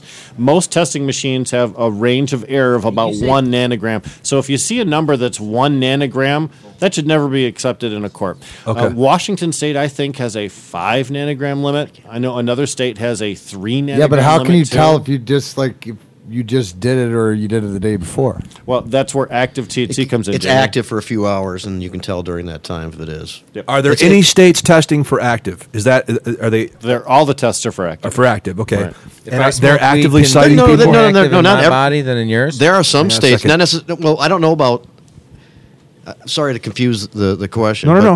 It's- But but for example, Indiana has no, nothing on the books, and they still consider anything in your system at any point. So yes, it could have been five days ago or Okay. two weeks before or something like that. You're You absolutely right, Jamie. yeah. Yep. And in fact, actually, I was referring to the states that really uh, uh, test uh, for for blood. Um, but you, you know, you're right, though. I mean, anybody that's under the influence of cannabis in some of these states can, can immediately get themselves jammed up. Wow. So that's one. Well, I mean, the bottom lot of people- line is lot of people go don't, from- don't be doing it. You know, like don't be smart. Use your cruise control. Don't smoke when drive and Uh, do well, that. would you be- stuff. Just for the record, Grind Time with Darren McCarty provides no legal advice regarding how to drive or not drive. That's a, that's a strong, strong If you're release taking of legal liability. advice from- Yeah, you don't take legal advice no, from me. this nothing offered here is legal advice. If we want legal advice, call a lawyer. yeah, I know a bunch. Yeah, I mean, use your common sense. though. but common sense that's fair. D. I'm- Yeah. What about you, Jamie? What's the biggest difference since you got, you know, obviously you're you, you because like you said, the the involvement and it's taken the you know difference between starting at a dispensary as a business guy, real estate, turn a dollar to now, you know, helping write legislation? legislation. Yeah, well, the whole process has opened up a lot of more opportunities, and Yeah, for, man. for me and people around me, and What do they, what do you enjoyed? Like Rick said that the the with him is that what he's seen is this with the what The it's taboo for going people away and- yeah. and the and how it's been able to, you know, everybody sort of whatever way maybe open the conversation. What about Well, on this- your end, or yeah. what, what would you like? Maybe not even that, but what would you like people to understand? Because you're the you're the guy writing the stuff, you know, so you're in there doing the stuff that we don't even understand the words. well, I mean, I mean, so I, I guess the biggest thing is this thing could have taken many different turns. Sure. And there's different variations thereof. I remember when I was on your show, t- t- Yeah. you talked about that you personally would be fine with a which a much with a much more restrictive model as long as we can just get this thing started and somebody Yeah. 21 and over could go into a store and get it. Yeah. And and maybe you know if we would assess that that's all there is available, we might support that. But we knew for a long time that, Right. that there's a lot of room for improvement, and I think there's even room for improvement from this law, even though it's probably the most broad and liberal in, in practice right now for legalization. Law. Looks- it's- I'm But pretty still, impressed with it, The point is, it was good. It, it was you know it passed our test good enough to support because we worked with a coalition of people with different ideas Well, on this, and right? and, and, no, I and mean, we all you guys to kind of work it out. grind- Yeah. You guys put the work in. Like I always say here, grind time with Darren McCarty. It's it's it's life's about self awareness and hard work, and what do you put in to get out of it? And you know what, you guys should be. And when people understand if when they look back at you know it's it, you guys, Jamie Lowell and Rick Thompson are the guys that have. This is ten years in to get it to this point. It's taken hundred years to right a wrong in the world, right? Almost hundred years it's going to Yeah, take. I always think about these guys like I- the day after that Tuesday. Did you guys just like have a bunch of free time? like all of a sudden, uh, fucking, I got to write 500 emails. I got to do 10 ta- Facebook posts reminding people to call their representative. Did you guys just all of a sudden have a bunch of time available? yeah, how was that? how was that? I know what victory What a is like when relief. winning a cup, but Yeah. that must have been. How was that when That, was- you that guys was your Stanley win? Cup. That, Yeah. that was the Stanley Cup, and we know we had media there. We had uh, TV cameras there. We had all kinds. Take of us through at the day, You know, uh, because Oh, because that day was kind of interesting. That, guess, it yeah. was really, and you know, I started out the day. Uh, actually, a, a reporter from Marijuana Business Daily had come out from uh, Washington D.C. and he was uh, following us around, um, uh, following me around in the morning. We went to the voting polling place together. They wouldn't let him bring his camera into the polling place because that's the rule. So Yeah. so uh, there was no phone of me voting actually, but I was holding up my sign. So they they sort of did a daily diary, and he went from there to Ann Arbor to interviewed a couple places, and that was exciting. But we were really stumping for Dana Nessel, the Attorney General, all day long, as well as our proposal. We, we knew from polling, polling said about 57, 58%, which turned out to be true. But Dana's campaign was a lot closer than hmm. that. We knew it was going to be a tight race. And that's Well, the a lot that of money was dumped super in. important to Right. us. on behalf of Tom Leonard, like seven million dollars. People abandoned the the Schuette race early on, knowing that Gretchen was very likely to win. right. so they started throwing money at the AG. Yeah, so, yeah, So the that- AG's race was closer. didn't it tightened up in Yeah. the last days of the election. So at the time, all day long, we were really worried about Dana. And then as the polls closed and election results started to come in, many of us from the community had gathered at Cannabis Council in downtown Detroit, along with those TV cameras and other reporters, and, and uh, about, I don't know, about 50 different people. Uh, and we really enjoyed watching the election results come in for our proposal. But Dana's campaign was a lot tighter and it was a real gut wrencher. And so we were sort of reserved and, and you wanted to be excited for our proposal, but fuck, Dana's really struggling. That's the home run. man. And then when finally we announced our proposal as being victorious, National NORML said it and, and the CRMLA, and then Dana Nessel's campaign was announced as a winner too. The the one two punch of that, that's when the So, I, and hit. would Wow. you agree? That's when like you said, apart, the, man. the, the Oh, kicker to the whole thing. But the reason that now you're sitting here going, be patient because we're having conversations and um, people are, you know, like, wait, there's a problem. Like you said, the Dana Nessel, the Attorney General that you just talked about. Uh, Facebooked you back six minutes later after we would no, because that's 2019. What I'm talking about personally, people, if they want to change, you got to change it. There's change being made without the both of it, right? We're pretty sure because if it, if uh, Leonard gets in, then it's probably just Yeah. stalemate. It, we got it like a sh- shut down government, right? Who knows? I'm glad we don't have to find out. Right? Yeah, Isn't that- that, awesome though? I But the wouldn't way it want is, to and then even and think then about not that. only that, Jamie, but but okay, so it's the way it's supposed to be, but then it's operating okay the way it's supposed to be, and it's not because I'm getting everything I want. It's no, but I'm getting respect. Hey, we And talked that's what you about that feel. letter, which which was a request to do something about the predicament we were put in by the deadline ending, and I think the governor and with the attorney general's assistance came through with flying colors on their on their first kind of test to have to address one of these issues. Yeah, so that's another question. But that was huge in You, write the letter, the, Yep. you write the post. We sure Nessel did. responds in six minutes, which is awesome. Mm-hmm. We're in a paradigm shift, a new world. As soon as I saw her respond, I'm like, we're in a new world. Right. now. And then Right, Tim, and then Tim, like- at four thirty that day, after after the letter was submitted to the governor and the attorney general, and, and we had our conversation online at Yeah. four thirty that very day, the governor drops a letter that says we are going to reinstate the dispensaries that were closing. We are going So to reinstate see- caregivers into the supply Yeah. chain. DMAC, we were- we the were exact there. result we were looking for in the letter Yes. uh, was achieved later that day. Now it would be it would be pure hubris to think that in one afternoon this entire big change could have been accomplished. Obviously, this was in the works from some time. Right, long right, before, right. This- right, but to to to be involved in it that close to the completion of it, that really. That, it makes you give a sense of accomplishment. Makes you feel It's like your indicative voice of people who consider it Your and voice take it matters, seriously. and there is a bit of common sense, or people care about each other a little bit. That's that's what I and that's what I love about it. People aren't. So, so you know, Dana skeptical. is not only in the cannabis world, but uh, for for other issues that Yeah. she has addressed during her campaign, she's coming through with what she said she was going God to do. bless her. And and God that's bless her. that's it's so far so good. a person, other word. That's all you want. I mean, it's early, right? I mean, they've And- been and- one and- month and- in or office, trying. So Or trying, or making One the month conversation. Well, the Good reason point. that she responded to Rick is because she pays attention to what goes on and what we say in this community, and she can, she understands that we were a part of supporting her to, to be there, and and uh, Oh, yeah. and, and she's taking this seriously. And that's, that was and- evidence. and- She's heads up. Her, Yeah. The evidence of his post, her response, comment in there. It's that's what I'm saying. Paradigm shift. When when's government ever respond? She was at Hash Bash, man. I mean, and- I mean, she Yeah. was, You know? and, and I was I, I I was fortunate enough to uh, uh, MC or to moderate a couple of gubernatorial uh, debates too. So I had exposure to Whitmer a couple of times and Okay. Dana Nessel as well too. Uh, being uh, and I'm on the, the cannabis uh, uh, caucus of the Michigan Democratic Party, representing the, the fighting fifth district in Michigan. Yeah, go fifth. Gretchen, was, Go Gretchen was good on the issue when she was a lawmaker too. When, Yeah. when when she could weigh in, she was. So- Okay. Yep. Reasonable. So, So- so when we're looking at the, at the people that are out there that have an ability to actually make things happen, it, maybe it's switching over instead of being Lansing lobbyists that have the ear of these elected officials. Maybe it's people with a ground level experience like us. Yeah, man. You know, yeah, because that would be. It's a new legislature. There's more turnover than there has been in recent years. Now there's new people. Well, I always say um, you got to keep your intentions pure. Yeah. You know, if you keep your intentions pure, and that's that's what the plant. You know, if you live your life like the plant, which is resilient and patient, right? That's thinking uh, through anything. It And can what- get through anything, but it, the way that, and you look at the way it's been through time, it hasn't.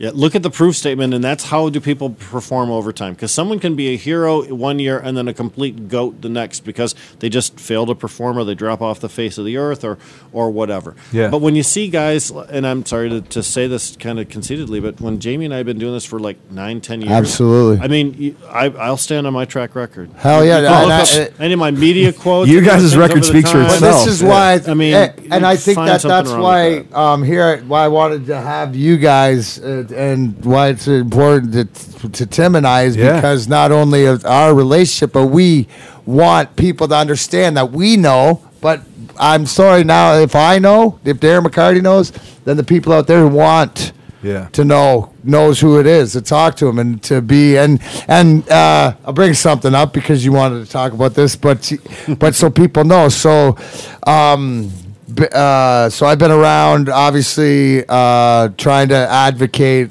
for uh, cannabis with these guys at different events. But uh, I was uh, up in Flint. Uh, did an alumni game and then did a comedy show after. And I, who do I see in the crowd? I'm expecting, but these two. And I go, "What are Yeah. you guys doing here?" And they said, "You're up in our neck of the woods. We had to come out and support you." And I just thought is when I mentioned to him, "Well, I'll have to have you on grind time." And I came back to Tim and told him, but it was just like that's the, that's the community, and that's just sort of like the stuff for me that I really like thought was like, dude, that's cool because thank you, that means something because I always say here at Grind Time too, knowledge is power. And I follow the Safer Michigan Coalition on that news feed because with yourselves and Deborah Young and, and everybody else because to keep in the know what you what's being talked about. And I think that even more so now that you've Rick Rick you've come in and Jamie you've come in and let people know that maybe the voice of the people sounds like out of any time in Michigan in the past 10, 20 years that this is the time that, hey, if you got something to say, don't be afraid to come out and say it because you might be heard. You know, or, or you know, and if if it means something that you got people here in the government that you know It care, feels like or it's- will show you the respect, you know, and, and treat you like a human being. It feels like with the, the, the passing of this most recent legislation and, uh, and listening to you guys talk and us here and having this forum, it feels like it's shifted a little bit to the, the citizen. Like the citizen's now kind of in charge. Like, citizen, now you have to learn the law. Citizen, you have to listen to some podcasts with some experts on it so you know how much you can carry. Like, citizen, it's your, here, here you go, citizen. Now you, you have to step up. It's been it- it's empowered the, at the citizen level now to educate, to become comfortable, to try it if you need it, right? But the state is a lot more helpful in that education process than they were previously. Okay. Uh, the fact is, uh, when the medical program ran out, everybody read the law and we had a plain reading of the law and we understood exactly what the rules are. And then local communities would come up with a different version and Yeah. then the state wouldn't argue that. And then this guy would push the limits and the state wouldn't check them. But now we have a system where the state is going to check people that have incorrect interpretations of law. So I think people will be more able to affect the legalization program than they were able to affect the medical program. Okay, Okay. and in that qu- question, which back before Jamie, the so when I see uh, communities opting in and opting out, can you guys explain what that means? Does that mean if you live in one of these, you won't get weed, or This needs some uh, clarity. Actually, the, the issue gets to be pretty weird at, at, at some turns. Okay. But uh, uh, you know, let's try to talk about it a little bit. A, Yeah. a, a, a, a locality has the option of opting out. If they do, they're saying that they don't want commercial business there. Does not prevent the individual rights. Personal freedom still all. exists no matter where Yeah, you you live. can still Okay. grow 12 plants your primary residence and use. Yep. now would that would that include a micro business? That'd be commercial business too, and so Yeah. that would be included in the ban. So you Yep. couldn't you couldn't have the, the Right. that either. Because the micro is a commercial license. It's a Right. LARA thing. It's just It a is. different little division. It just of it that. doesn't require having an MMFLA license Okay. first. That's its other distinction. Okay. Yeah. So the fact is, Hi Perry. Hi Perry. How are you? Perry's you? in the house. Yeah. Well, he's gonna. y- y- It's gonna be tough to move him right now. Yeah, you- you have to sit back. Have a seat, man. Hey, can I ask a question? Yeah. You th- um, when Colorado became rec, um, High Time stop having cannabis cups in that state. With Michigan becoming rec, you think we're going to have a cannabis cup coming up in spring? Oh yeah, absolutely. In fact, the Cannabis Cup is looking right now for a Detroit venue, and if they don't find a Detroit venue, I'm imagining they'll probably stay at Auto City. But they're looking at different options.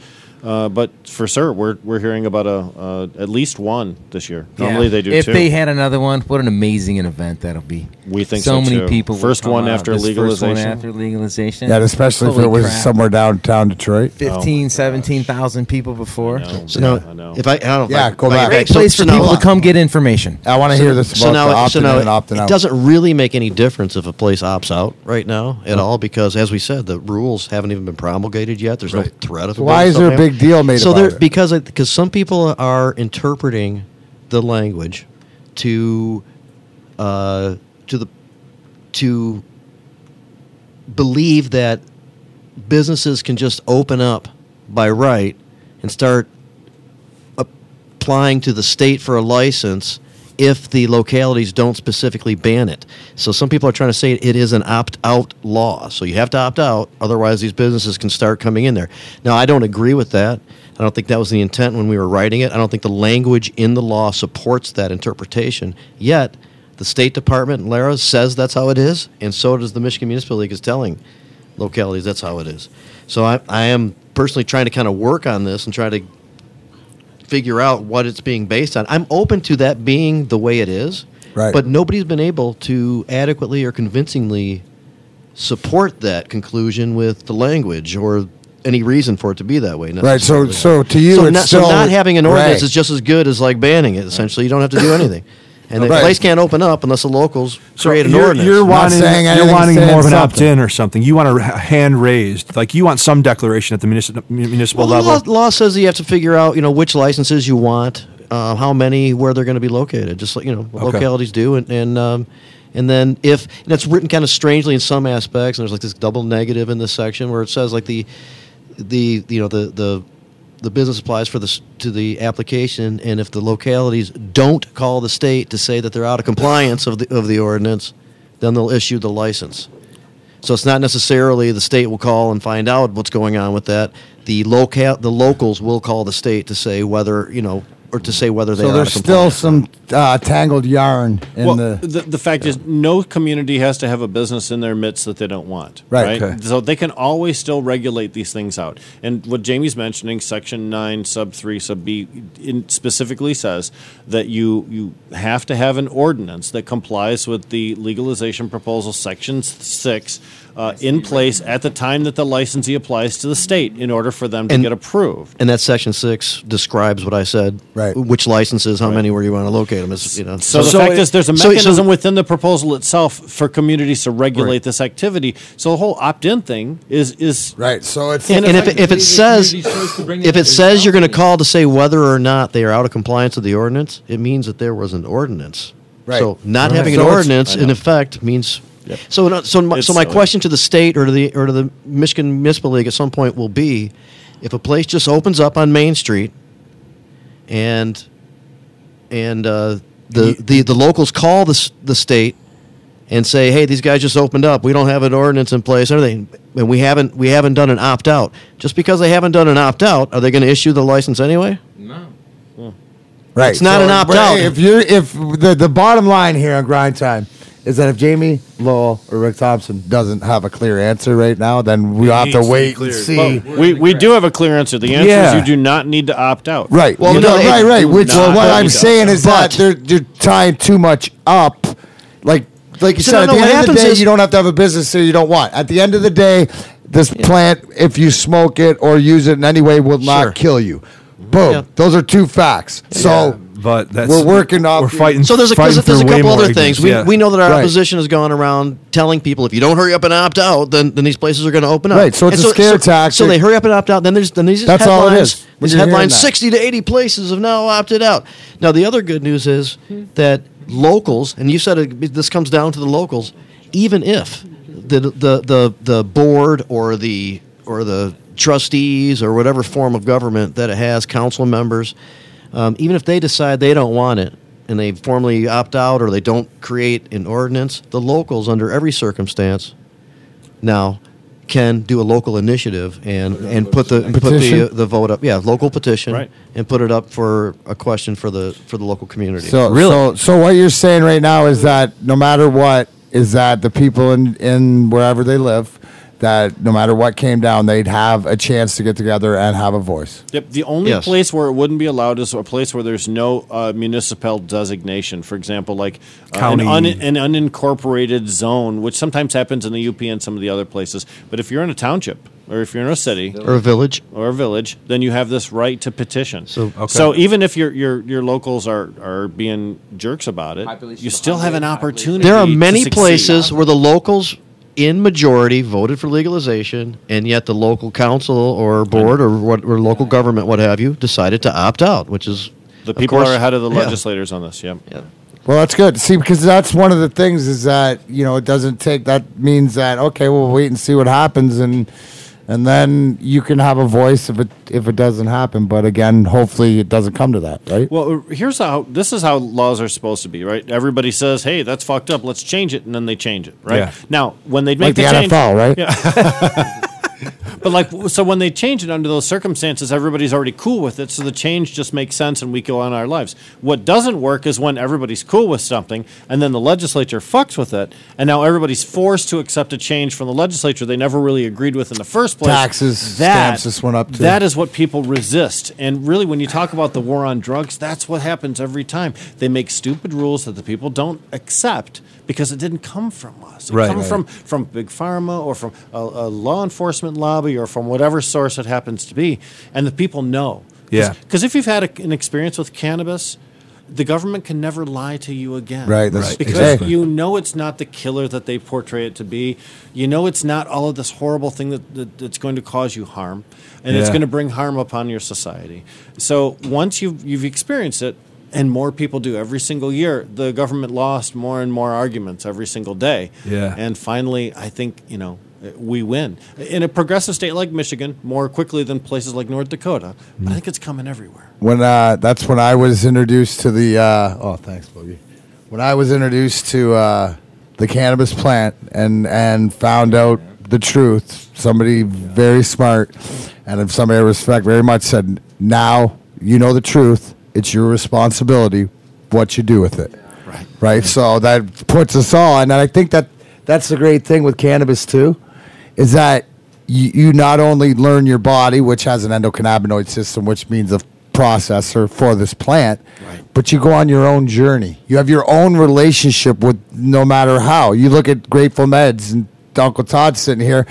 Yeah, concentrate, concentrate, all these different ways to find out how you enjoy it. Oh, I don't like that, then I won't try it again. That's one thing do you- that I found, whether you're talking about edibles, wax, anything, is that eh, if you might overdo it a little bit, you're not going to do it again because it's a respect, right? Right. Yeah, right. Yeah, check. Don't do that again. Don't don't do it that way. And Yeah. let's give let's give credit where Everybody's credit's due. different. Give credit to the caregivers of the state of Michigan because all the advances we made in cannabis science from from the time in 2008 till right now Yeah. have been because of caregivers doing experiments or learning from other states or bringing in new what is technologies, this? bringing Yeah. in new equipment from other places. Oh, yeah. So the fact that we have all of this wonderful science and all these wonderful options right now Yeah. are because of people. who I know. Todd's product. I use Todd's product because of caregiver at, at the Listen, dispensary. so when I and I and that's a great story because it's like the, the quick one. But Tim was a, a user from a dispensary before he even met Todd. That's right. Grateful Meds when Yeah. I told him he was coming in, and to have the and that's the whole thing. It's it like you like you said. It's in the cannabis world, or even it's that personal relationship not only with the plant but with the people. Yeah. Yep. And there's so many like how many eclectic and different So- people have you met That you never would have encountered fight? otherwise. When, when I said the MAC, the MAC organization, the first industry organization, started what turned into the MMFLA, that language was reflective of what was working and unfolding out in the real world, which was the caregivers okay. supplying the stores for, Yeah. with, with the inventory and being the central location where the where the medicine they didn't need for their directly connected patients could go to where it could be made available to those who could use it and, Yeah. and get a choice to check things out maybe even make some personal connections with caregivers at times that's how we started the whole thing out and that that was a functional extension a way to carry out the spirit and intent of the of the Michigan Medical Marijuana Act Yeah. Caregivers So the provided caregiver best, model, The yeah. caregivers provided the best pool of quality medicine and, and quantity medicine uh, available to patients. And then to deny they patients feel, man. that sort of a source is crazy. And for those of you who, who may not be able to watch but are just listening, Darren McCarty did sort of a little mini jog Little around test the drive. studio These here. things are so He was trying his shoes on, man. He wheels. just got these new Shoes shoes. That was like his first ten steps right you, there. uh, yeah, if you didn't know, these are uh, t- whose are they? Tim Darren McCarty Enforcers. Darren Oh, McCarty Enforcers. And Yeah. professors. and they are so comfortable, hand stitched, That is Italian awesome. leather. They're very nice Look, you got your pair on or no? and so so I want to add too that the, Classy. the he state doesn't now know if he's gonna wear them or just uh, keep them for souvenir. The state now has reverted back to that very same proven functional system several times to save the lack of being able to roll this new program out. Hence, we're in effectively. that now, right? We're in that now, and and uh, towards the end of March, they're gonna pull that back away again, and uh, we're gonna be Well, in the gray. But are they, or will they Well- re reevaluate No. and extend it again? I, I believe we Stock continue up. to see a You sensible. can. These are the guys to ask. I think you have a couple things that happen. I think they're going to to address the system that's in place now and make it more efficient, which could include a change of how the board works or whether the board's there. And I don't know We're what their, what their hoping the options are. board gets but I believe they're looking moved at why things are, are slow to roll out, and the board's part of that, and, and how they choose to address that could be you many know. different ways. But I believe they do create a more efficient system ultimately. Okay. and that helps out. So by the time we get to that next deadline, maybe things are better in place, and they can say, "Hey, maybe we can move forward." If not, I believe them to be sensible enough to do what's necessary to keep things moving. And let's look at it for, uh, from a realistic perspective. Uh, realistic perspective. Easy for you to say. Blah. There was no Uh, alcohol the, involved The fact that. that the fact is that the licensing board only had seven opportunities to approve licenses in January. They have one meeting in Mar- February and one meeting in March before the deadline. How many licenses will be approved during those two months? Enough to make a big difference in the industry? Absolutely not. I think not. So they're going to face They the exact same decision in March 31st that they faced Three more months essentially. January 1st. And I'm hopeful. I'm hopeful that at that point they still use the same logic. But again, we, we can only we Well, can only let's guess. look at it this way. How about- no nothing's written. in How about we do the math? So would it- let's say we give him all 12 months of got 60 2018. days. No, no, no, no, no. Hang on, hang on. If we gave him all 12 months of 18, right, Mm-hmm. divided by 49 licenses, right? So in 12 months, what's the math on that? In 12 months, about- they issued 49. Yeah. Right. So that's how many a month? That's uh, Four. four a month. So if in three, that's only 12 dispensaries. 600 to 800 applications on the state's desk. Yeah. Yep. So and, and They got to pick that up, right? 40, it can't, and, ma- it's got to and be maybe better than review four a some of the people who have been denied and why they've been denied. There, there could be such a minor, weird excuse of a reason that they could that could be. Well, I've heard maybe. stories, I c you know, through the grapevine of some pretty shitty applications. Like, Yeah. I've heard some idiots have sent some shit in, and, and Yeah, like, well, they should get turned away. Well, but they are. be that may be true. Well, that's good. But But that's- that's, that's the reason to, to. sure, and that's what you We don't want that. Like that's the. And then That's the reason and then there's a Kelvin. Johnson has a Right. traffic ticket from years ago, and that's Right. an issue. You know. yeah. But, but so this is what you expect from a first time program, right? You expect a lot of people who have expectations but not a lot of experience to try and get into the game, and maybe they make some very, very rookie mistakes. Yes. And maybe people make their best effort, but that really falls way short of the standard. Okay. So, you know, people wouldn't have invested that kind of money and that kind of time if they didn't really, really, really want it. What this really did, though, I think, by the first round of rejections is force people to form corporations and, and to find other people that are like minded that could perhaps support Right. their weaknesses. Which right? only make, which you would think Which- in the long run would only make it stronger I'm because you're hopeful. putting people together. Like we're trying to have conversations and trying to glass half full this whole thing. Yeah. Know? But No, I'm looking okay. at it as an opportunity for people to come together. Uh, You well, that's why we not- create these conversations Yep. and let people know or try to find out that hey, look into the MI legalized, look into Well, the Lara, look into The, no, the ask NORML the NORML site's got a lot of great information. American Safe Safe Access. The other, the other thing too Am I is legalized? I do a uh, I do a, an MICBD conference, which is the Michigan Cannabis Business Development Group conference, and we've had about nine across the state so far. And uh, uh, that's a place where people who want uh, to make those business connections are able to actually come together with people who have.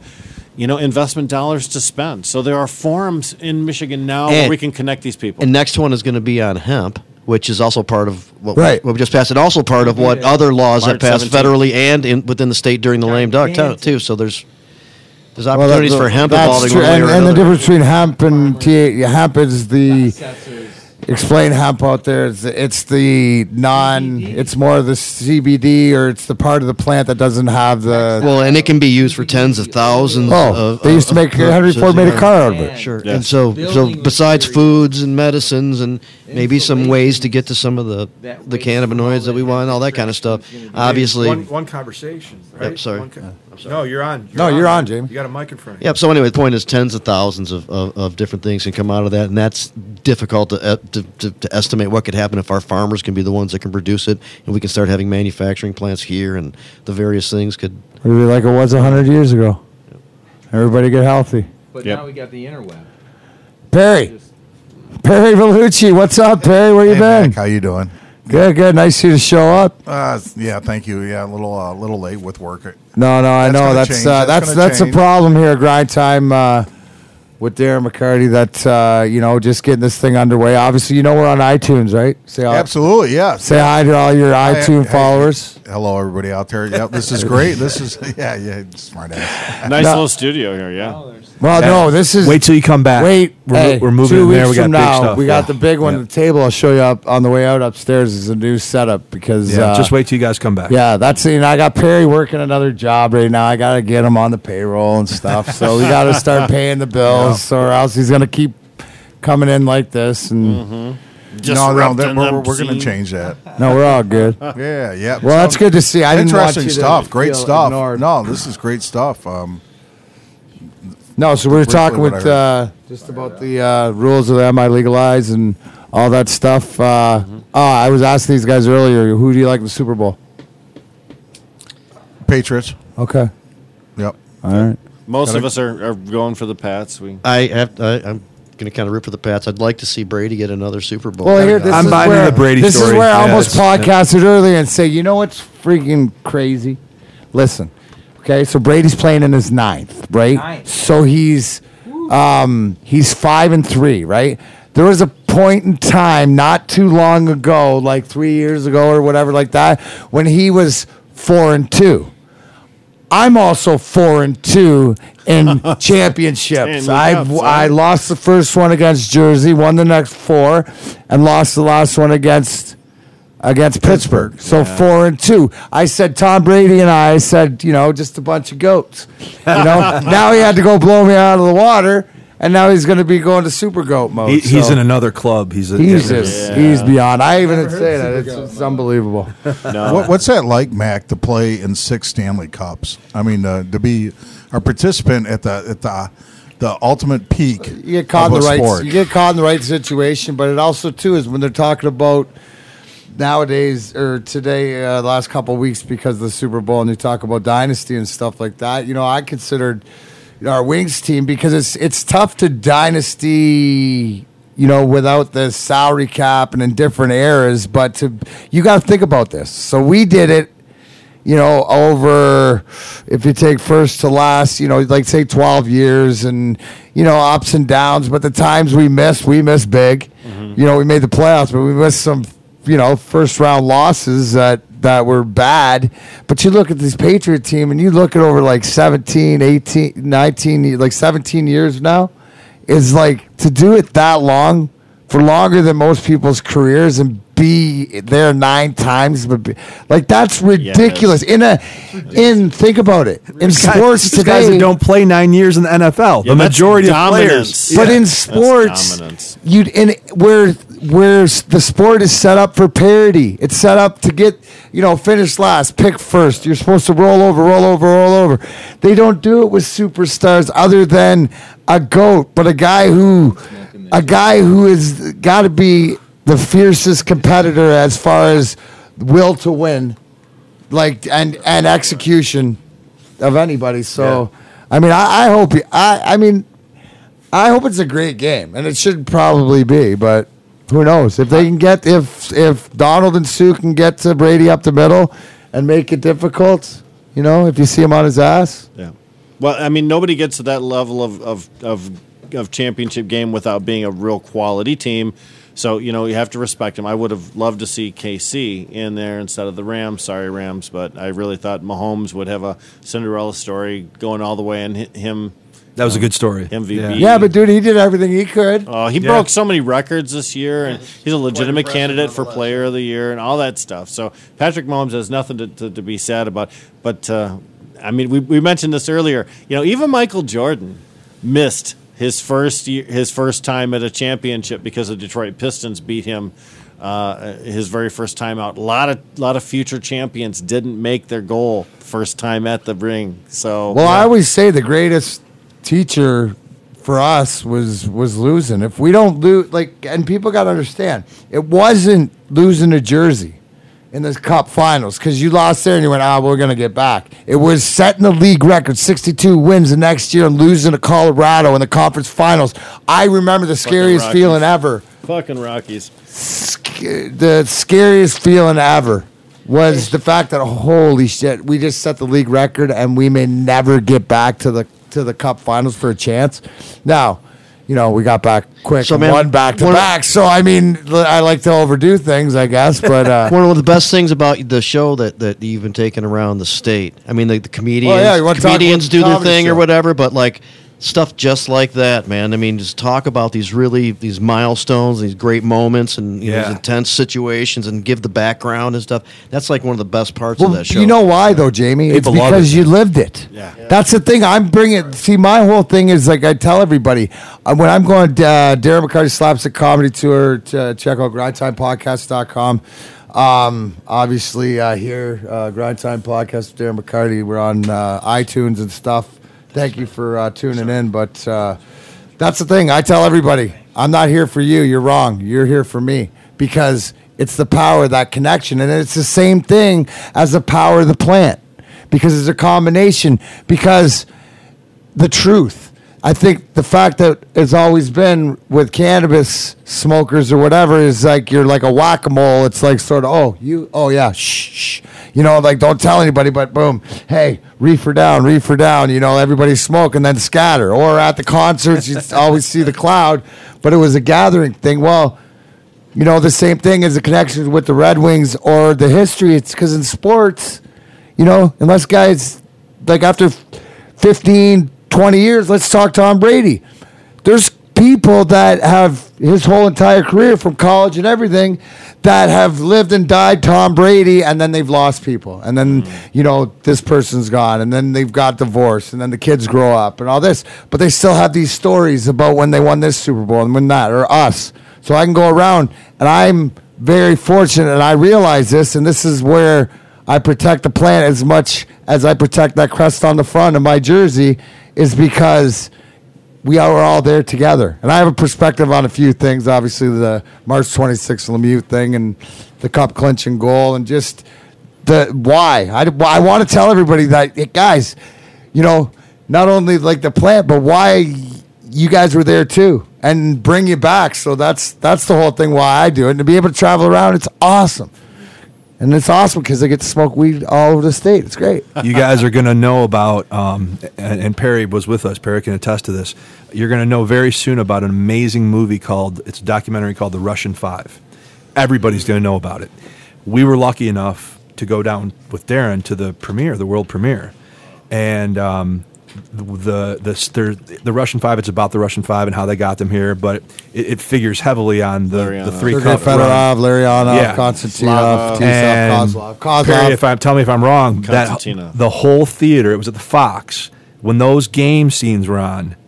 Did it not feel like the Joe? It, it, it turned into the Oh, Joe. yeah, yeah, let's It's go Red Wing chants. Yeah, I mean, it was instantly, just- and we're watching a film of these games from the That's- '90s, that's and the whole theater turned into the Joe Louis Arena. It did, but I'll give What you this: story. is that, an, and I implore, and this thing's gonna blow up, you know, worldwide. It's it's because um, it's not only if you're the hockey fan, yeah, you'll get you'll get it in there, and about but but it's also humanitarian. You realize that we won because we loved each other, didn't, and we were United Nations from ev- from across the world. That's why today in 2019, I mean, I lived that. So you can't tell me that uh, you know my world is what you want to show me on TV or, or on the internet because it's not. It's more like it was in the Red Wing locker room back in the '90s. You live the real, real. You know, the the- real, real. it- But it's important for us to, to recreate those things because you know it used to be that, that humans had an oral tradition and we would pass down stories from person to person, but we've long ago lost that art, and now motion pictures are the way in which we communicate, whether they're in documentary form and short form video like on YouTube. Or in longer format like this. Yeah. so this is the way to make sure that that message gets carried forth because you know a lot of times uh, I only know about historic players based on what film reel we see from Right. news footage, Sure, right? And, sure. and stories that were written about them by experts. Yeah. So the you know video is the new book. Right. Yeah. So so Oh, if you want to record history, you make a big video documentary of it. Now. My my daughter's known Darren for for quite a while, and she's Griffin's age, his oldest, or his son's age. They're 22, and about five years ago, we were outside of Northville, uh, a place establishment, and they had a uh, the skeletons out there at Halloween, and there's Lemieux punching or Darren punching on Lemieux.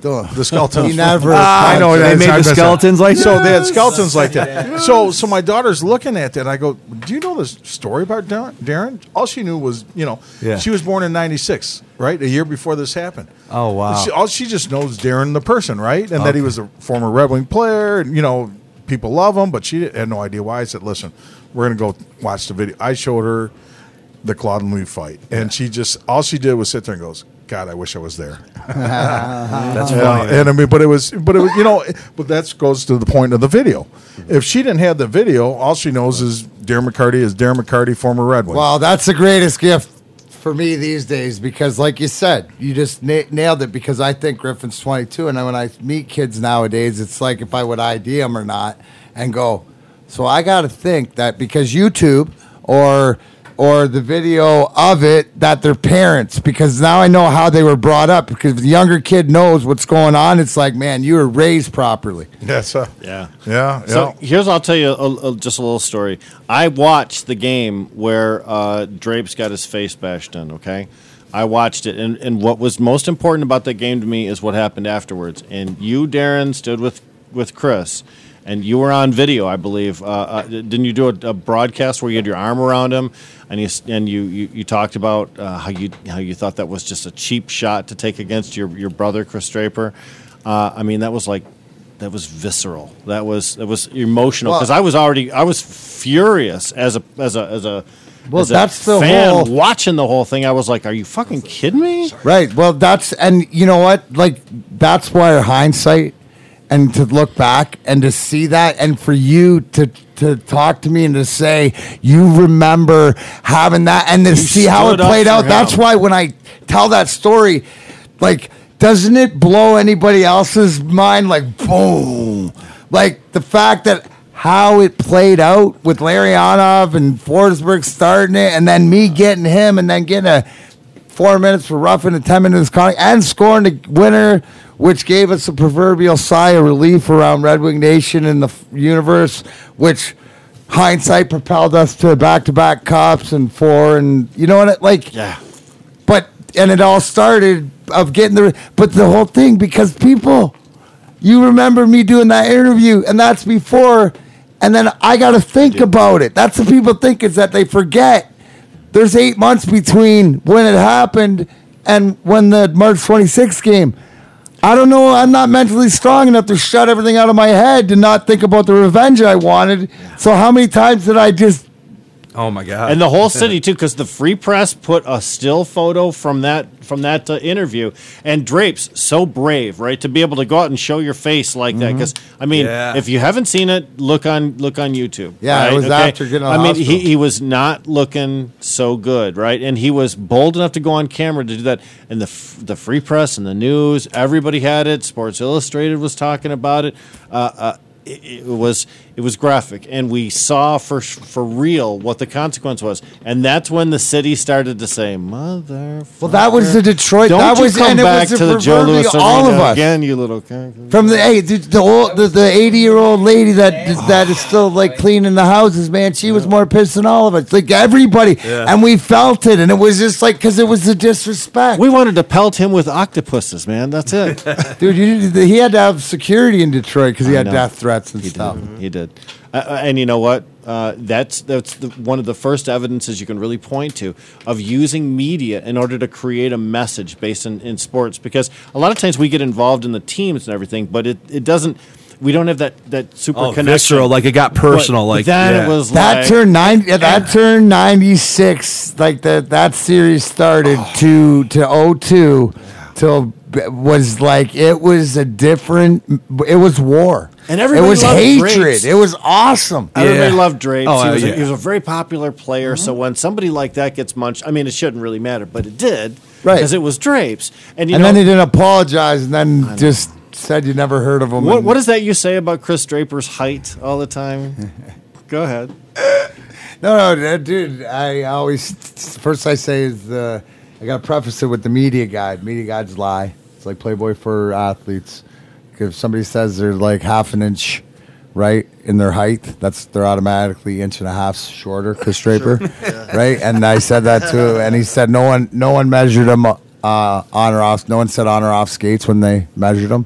So he says he's six foot on skates, which means that he's like five nine and a half. He, he, he told us that uh, a couple And then he kept sending me, at hey, but no, my whole point of it is this it's it's hilarious because that's the one thing with him, anyways, is that it like you can always it sort of bothers me. He sent me pictures of the back of his hockey card that says five ten and I'm going, dude, that's not a media guide.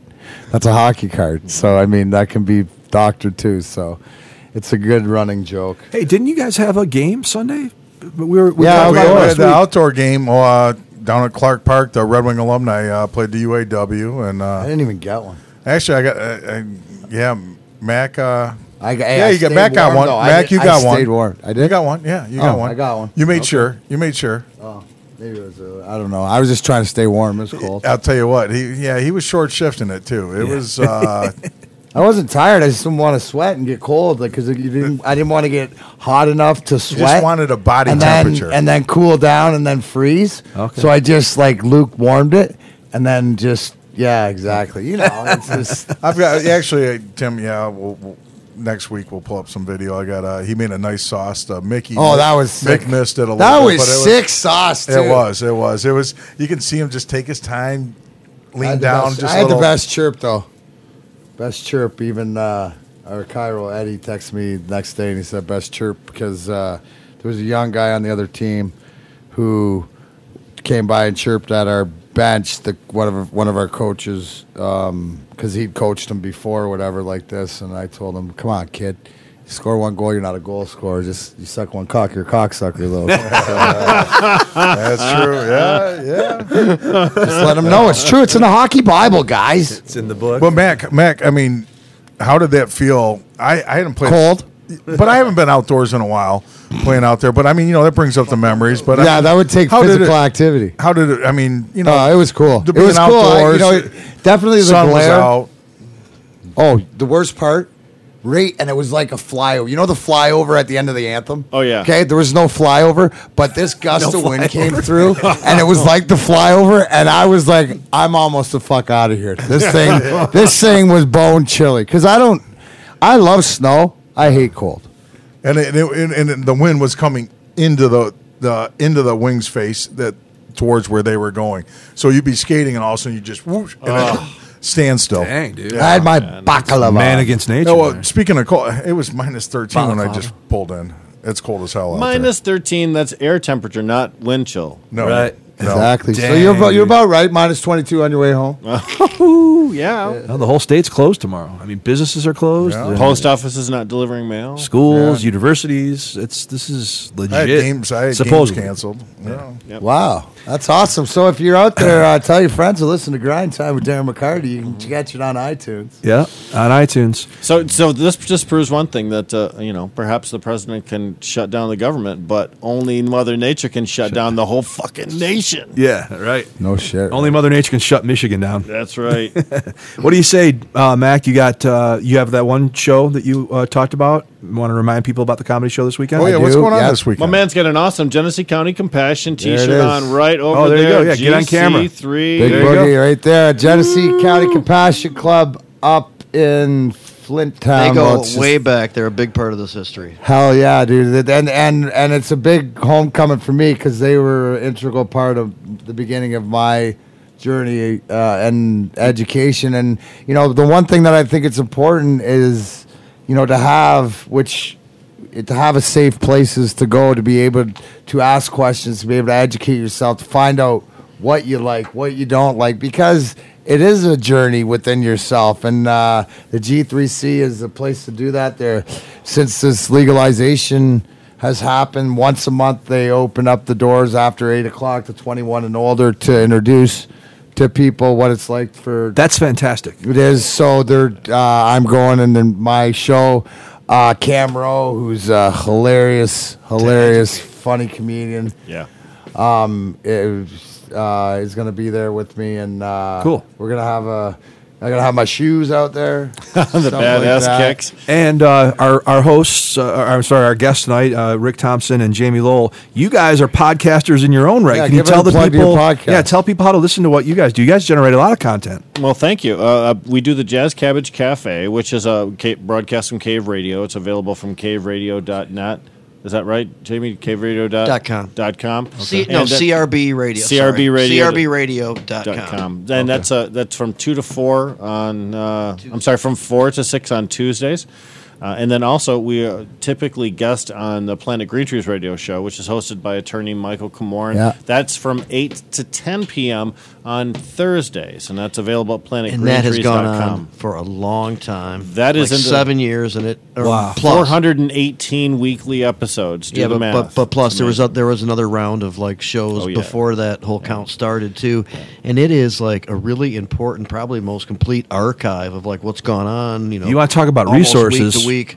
Well, Yeah. GC3 has also had a radio program that has been going on for a long time. Jeremy Rapinski has been uh, rocking it out for uh, for ages, and, and I don't know whether it's been continuous or not. used to be on but Wednesdays certainly, in the afternoon. or we were on it a couple Yep. times. In the early days, yeah, I mean there was a, a lot of stuff going on. A lot of people were doing radio. I was doing real radio on WKTG, WFNT, and WDTW With Steve uh, Green. With Steve Green, yep, and uh, uh, uh, podcasting, and, and Jeremy was rocking it out too. Uh, so there was a lot of progress being made on a lot of different fronts back then. Cool. Awesome. So did GC3? Uh, can you give us a location on that? Yeah, we can look it up. We can look it up. Yeah. Oh yeah, there's, yeah. We'll have it on the Facebook page. But yeah, I'll yeah, put it on yeah, the Facebook yeah, for page. sure. I know how to get there. And what, what time are you going to be there? At Uh, his show starts at eight thirty. eight thirty Saturday, not 8:30 not Saturday. Super Bowl Sunday, but the night No, before. no. I'm just gonna get you primed. Do you, got, do you have anything else this weekend? Any other shows or what? Do No, you, no, that's Oh, that's just it? the GC three. just Hey- on just on this week. Uh, just that I will be actually. Yeah. Um, next week's episode is going to be uh, at eight thirty. Um, because I have next week I'll be Wednesday six to seven in Chesterfield at Dunham's. nice. Oh, okay. I'll be there. Um, oh, and uh, I believe the Tuesday is the Toast to Hockey Town. Okay. How was But- last weekend uh, with, uh, Awesome. was it? Comedy last weekend was awesome. And, and you, so you had the comedy, Oh, you had the game, and, oh no, you didn't do the I had three. I had three comedy shows. Um, where were we, Boogie? We were in Grand Rapids at the Cheshire Kitchen, which went great. Thanks, Ray. That was a great time. Uh, Uh, East Tawas, um, Tawas. for a fundraiser for a girls' uh, soccer team, varsity soccer team. That was a great time. That was on Friday. And then up to Sandusky, Michigan, which was my first time, home of Colleen Howe, Mrs. Hockey. Oh, no kidding. Uh, phenomenal people. Look forward to doing some great stuff with them. Uh, Mike, Shane, uh, all the people up there. Just, just Great. That was a big show. Uh, great Boogie- hospitality. yeah. Good food.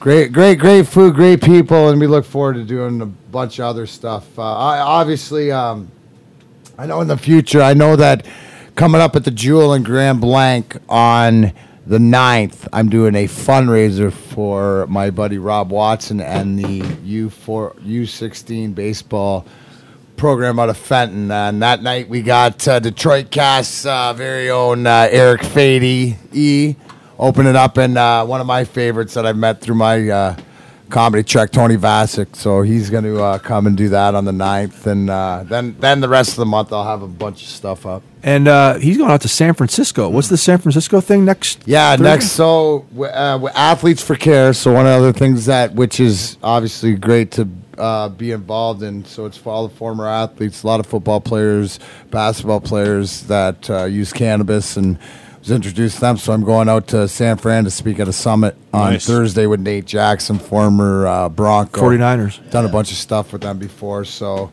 just another way to get uh, some word out and you know knowledge. Knowledge is power. Trying to see how you know congr- you're just trying to get like minds together. You know, like just uh, like you said.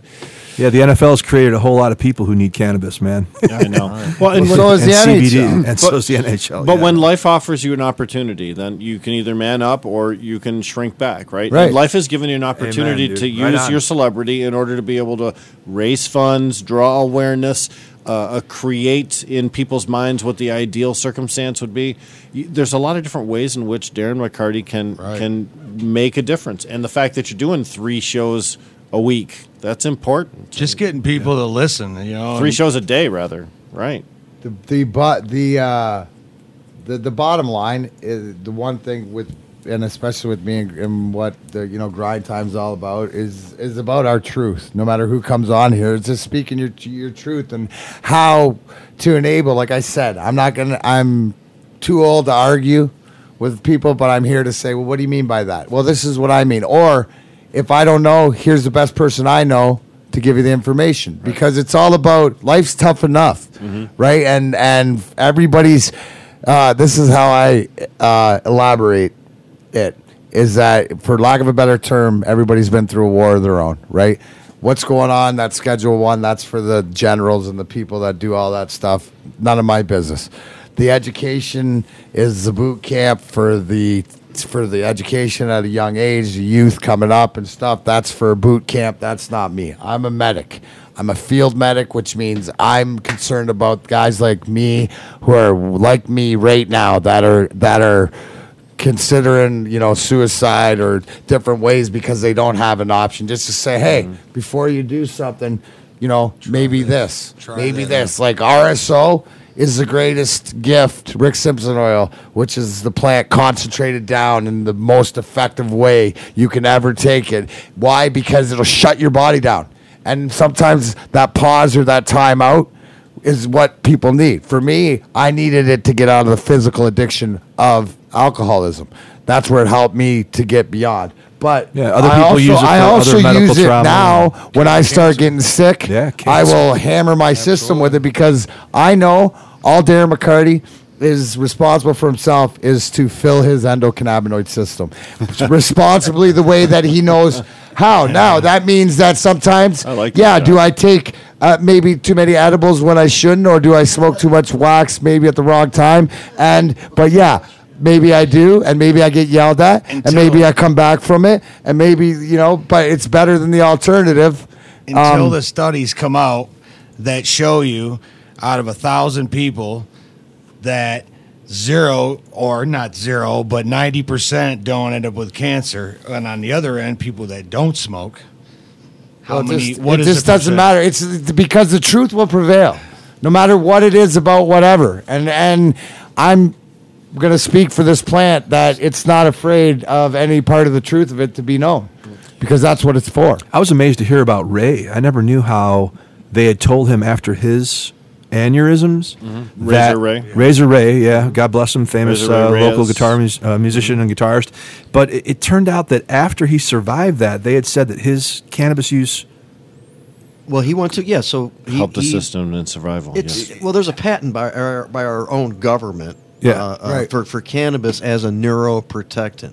Okay. And so Ray approached the neurologist that was that was examining his case, Yeah. as I understand, and brought up the fact that you know he uses a bunch of cannabis and he's aware of the fact that this is out there, and the neurologist agreed that you know there That- could be a component there that helped him get through created- it, that get him through his aneurysm. Yeah, right? to, to, to- the, the- Right. because the fact that he survived this particular a- aneurysm was a, a It's not- miracle. It's not common, right? Yeah. CBD and CBD. There are several different components in cannabis which helps to stimulate the brain and protect the brain. And we actually have some science to indicate that it helps to regenerate brain cells, which is something until recently It's we supposed to did be not think was guys. possible. Right? So the fact is, uh, it's it's entirely possible that that has had a, a, a success. In, in resolving this, it certainly helps in Alzheimer's patients. It helps in other people that express uh, problems uh, with brain chemistry or brain physiology. I know for me with uh, you know, and, and the thing with CTE or brain injuries or stuff, concussions, stuff like that, you can't prove till after. But but it's it's this conversation like, yeah, it's like it's like is there extraterrestrials or whatever? Well, you know, I, I can't. I've never seen one. I can't prove it. But you know what? are you I'm not going to say there's not because argument. There's enough arguments out there or You'd- people you'd that be a fool have to say there isn't. right? To, to say whatever. So there's enough there to say. I know for my fact that I was told that when back in the heights at the end of my alcoholism, uh, because I didn't stroke out or have a heart attack because my cannabis levels were so high, and because I didn't suffer brain stroke or whatever, Right. is because of that enable. And you know what? All I know is from where I was, what my levels were, everything else, and I'm just grateful for this plant. That's why I'm going to stick up for it because even when I was trying, even not knowing, I was helping myself. It- You know, in America, we have a tendency not to to ignore a science that comes from other nations, especially medical science. Interesting. Uh, so in Israel, they've been making fantastic discoveries with what what you're talking Right. about right now, Darren.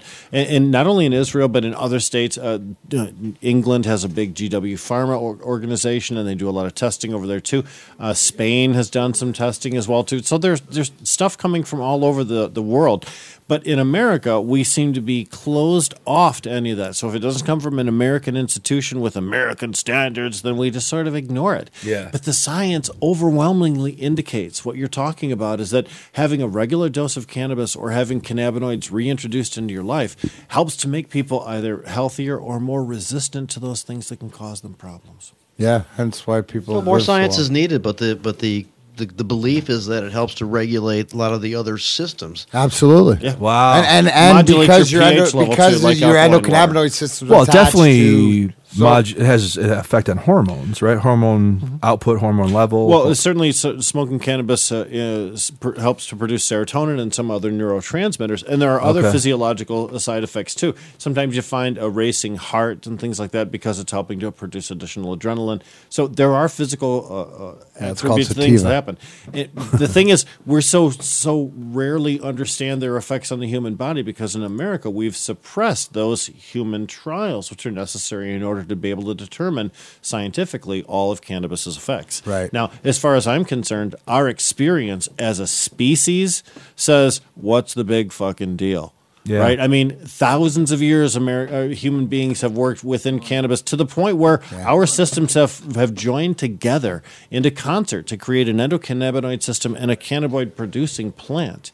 And It's in other things, you know, those components, but not like the concentration Right. and the Exactly way that right. it is in cannabis. No, I, abso- Right. absolutely. But the conversation and the fact that um, it goes back to the two, we were in 2019, right? Like you said, it's like time to, you know, sort of like it's we're done being like buffaloed or told or controlled because people, the truth is out there, and it's like, Like I said- the more we're allowed to to look into it, I think the better it will be because and not everything's for everybody. Right. For the longest time, what there was to study was like one strain from this Right. University of Mississippi. But Yeah. there is some movement there. They're adding more types of cannabis to look at and opening up some venues here and there for some studies. And there have been some studies that people have taken upon themselves to, to do. Some some out of the University of Michigan.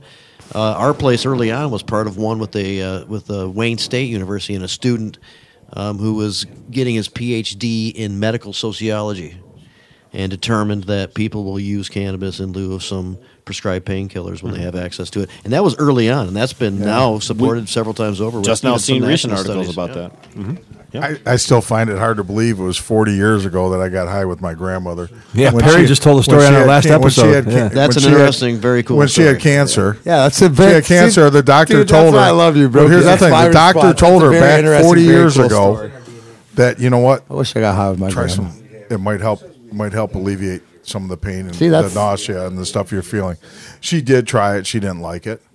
Um, she Yeah, but we flushed could it give her down the edibles toilet, and which shit. was 40 years ago. That's before there was a big, That was in a big 79. promotional uh, Yeah. uh, campaign you know. Against- Of course, it was out there before, but the way that it's gone down, you know, Oh, yeah. dare and all that kind of stuff. Yeah. There wasn't that kind of same like, con- like uh, maybe the real fear that some people had during the. Well, the you time said when the government- 78, 79, right? It was 79, and, and that, Yeah. that was the year I graduated high school, and they came out with a study not long after that. But it was About the That cancer was the, and the- the- yeah. well, that was the peak usage of of marijuana during high school years. Then it dropped a little bit, and then, like you said, the Dare programs and that came out. But Yeah, Nancy, That Just was. Say I mean, we and- we had no cliques. Everybody partied. I mean, we And just, no one But felt Grandma there came was- to you. No one felt there was a Grandma danger came to you. because oh, yeah, they, they, you knew. know, The, yeah, yeah, I was already. Yeah, yeah. You know, and, and like I talked about before, every time someone uses cannabis, they know that the government can never lie to them again. Well, generationally, we see families where cannabis was used by parents and then used by children, and really no no ill effects. So now you've created a system where the government lies to you, so you no longer believe the government. So now, in addition to to keeping cannabis away from humans, which doesn't make any sense to begin with.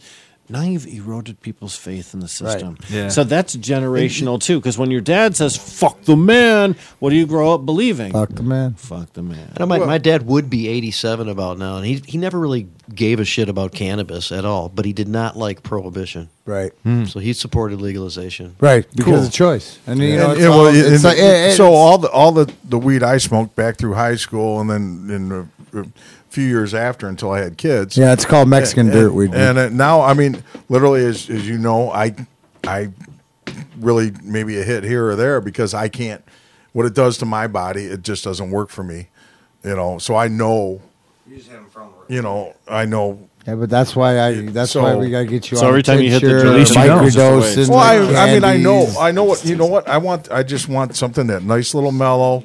You know, I don't, I don't need. Could be a one in one. You know, And, so and, and you should have a variety of choices available to you so that the medicine that works best for you and Right. your ailment is what you can select. And Yeah. you should also be, be kind of guaranteed that when it says White Widow on it, it's actually White Widow Well, and not the actually whole- green crack It was renamed White Widow because nobody buys green That's crack, but White whole Widow sells pretty good. So My whole point with it's not what the strain is; it's who's the grower, or Yeah. get back to What's who- in it? Yep. Yep. Yeah, no, who who did it? Who's grown it? Like you say, go see him, go see them, go to that spot because you that's you get people in the door so that they feel oh Yeah. See, this is the advantage of the micro uh, business. Like Right, we talked exact- about. that's why it's like- But but let's realize one thing though. Sometimes the people who grow cannabis best are not necessarily good businessmen. So Mm-hmm. not the best caregivers are not always going to be successful managing all of the problems that come with a vertically integrated system like that would imply. So there has to be a different level of participation for them. So if someone like uh, uh, Jamie were to get a license for a vertically integrated system like that, he could contract with a caregiver who could come in and just handle the cultivation things that he's really good at, and Jamie or someone like him could handle all of the additional business things, Yeah. coordinating all the do other stuff too. So everybody can find the their infused right products place like that. here. Well, that's my understanding of the best collectives. Actually, when they allowed the stacking of the licenses, mm-hmm. what you just described, the most intelligent, and what I believe will be the most long-lasting collectives are those guys who, as soon as the stacking was allowed, they started reaching out to the collectives. Like uh, a personal friend of mine, these guys that were smart that were stacking this license, and they got a place up in uh, Chesaning. Pinconning. Yeah. Oh, Pinconning, different place. Yeah, um, my my my, buddy, my brother Brian McCarroll. These guys, yeah. these You know guys, him? He's yeah. good. Oh, he's an amazing guy. He's, Good he's guy. not only is he a big part of my cannabis journey, but he introduced me to the gym, the owner of the gym that I work out at. So yeah, Brian McCarroll, I love him. He's my brother. Uh-huh. Been around for a but while. The collective that he's in, Very, very aware of him and what he's been able to produce. And Cool. Okay, he so you know, knows. yeah. So um, the, the those guys in his collective, those guys were smart enough to, to start reaching out. They started reaching out to growers like scouts find NHL players. Like those guys were brilliant that run that collective. And and and, and in my experience, the ones that are going to last the longest are those guys that are smart enough to do that. And they seeked out these growers like they were rock stars. Like they they uh, courted them and stuff. Man, th- and, you those know. guys really are a, a, a complete package. They are. They, care about what they're doing. They Yeah. create great stuff. In order to that's support Todd's guys. yeah, Todd's man. guys were. oh, He brought his guys with him uh, from his place, Mm-hmm. and they sat down and talked with us about the process. Those guys, Well, the passion that they talked with the process about, and that's the whole like thing here. artisans. Grind time. That's what grind time with Darren McCarty and these conversations that we hope to bring. It's because putting, you know, it does it surprise me that Tim's guy and you know that guy and he's no because it's it's just intertwined into the fact that hey, do you know this guy? Oh, you don't know him? Hey, he's one of he's one of our guys, or we know him, or it's a combination. It's the facilitation. Circle of life, man. Right. It's just a it's circle it's of life. The ex- it's, Lion not King. just a It's circle of Lion life. It's the infinity circle of life. Well, it's one of those. know, yeah. This is one of those things that, that no one ever gives us credit for, right? We have an entire industry that's already been built before legalization came along, before the MMFLA program came Right. along, and some caregivers created brand identity simply Oh, through absolutely. their good quality and the way that they distributed through the the gray market that we participated in. Uh, so That's they were already Gray. well Gray. known, right? Some of these people really had an opportunity to shine. And a lot of these people it. are known more out of state. It- you know what? There's been national competitions where Michigan caregivers have done very, very well, and in fact, Captain Kirk, our medical medical guy, has won. I can't tell you how many cups. Many, yeah. You know, uh, our our friend Leaf Doctor has done the same thing too. He's Midnight good- Roots. Oh my God, so many different people. in- Uh, Doc from, Deadhead. From yeah, you're right, Doc. We got a cup winner in the in the in the house right Fuck here. yeah, we do. so the the fact is, we're looking at people here who have a real excellence, and they've taken it out of state as well too. Well, I judge. Obviously, I try to get my nose in there and get as many judging to do whatever. Uh-huh. And the, when the high times people, there's no every from up and down who've been everywhere, and they say Michigan's edibles are by far ahead of everywhere else. They That's always amazing. come here Excellent. and rave about the progress or the innovation or how the edibles in Michigan just not even close. Great example right here. Yeah. These We these uh, Grateful Meds right here. Yes, Yeah. sir. No, Yes, sir. absolutely. All know it.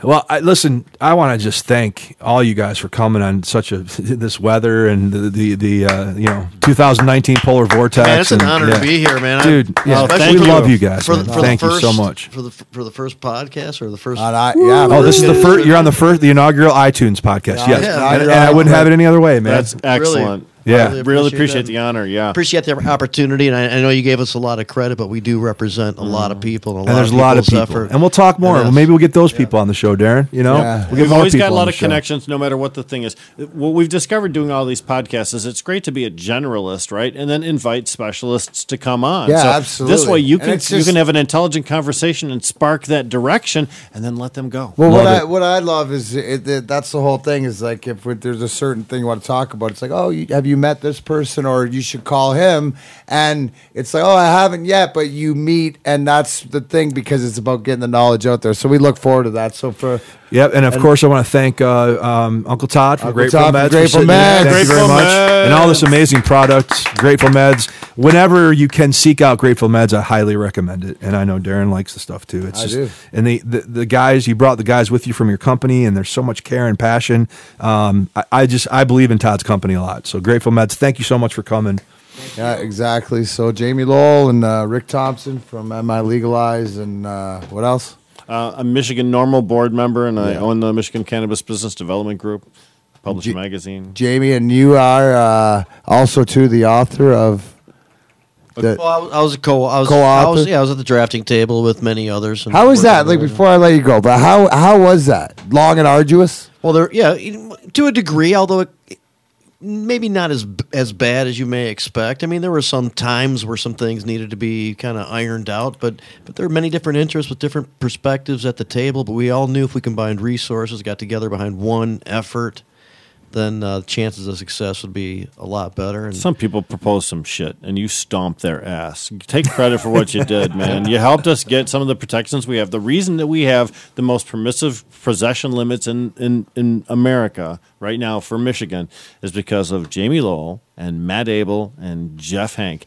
The constant voices in there representing the patient community saying rules are, need to be right sized to make sure they reflect reality and that they mirror what we give medical patients. understanding that we were giving up some things that we felt should be considered, you know, more broad and liberal too. So we, we- you know, we did our part and we stuck to with those things we thought were important, and we have we have something that's pretty decent right now. Well, the state of Michigan. Well, you yeah, guys, and, man. and Thank you. Rick, thank you for bringing that enlightenment, and obviously with uh, say hello to Matt and uh, and Jeff too for what they've done for the. oh, there, people. there were others who. who Well, who- I- who I- there's, there's always contributors, but- somebody to. yeah, a lot of people to give credit for for the success of this, but I just mean on, on, on some of the big battles, and Yeah. there, were, there were a few battles.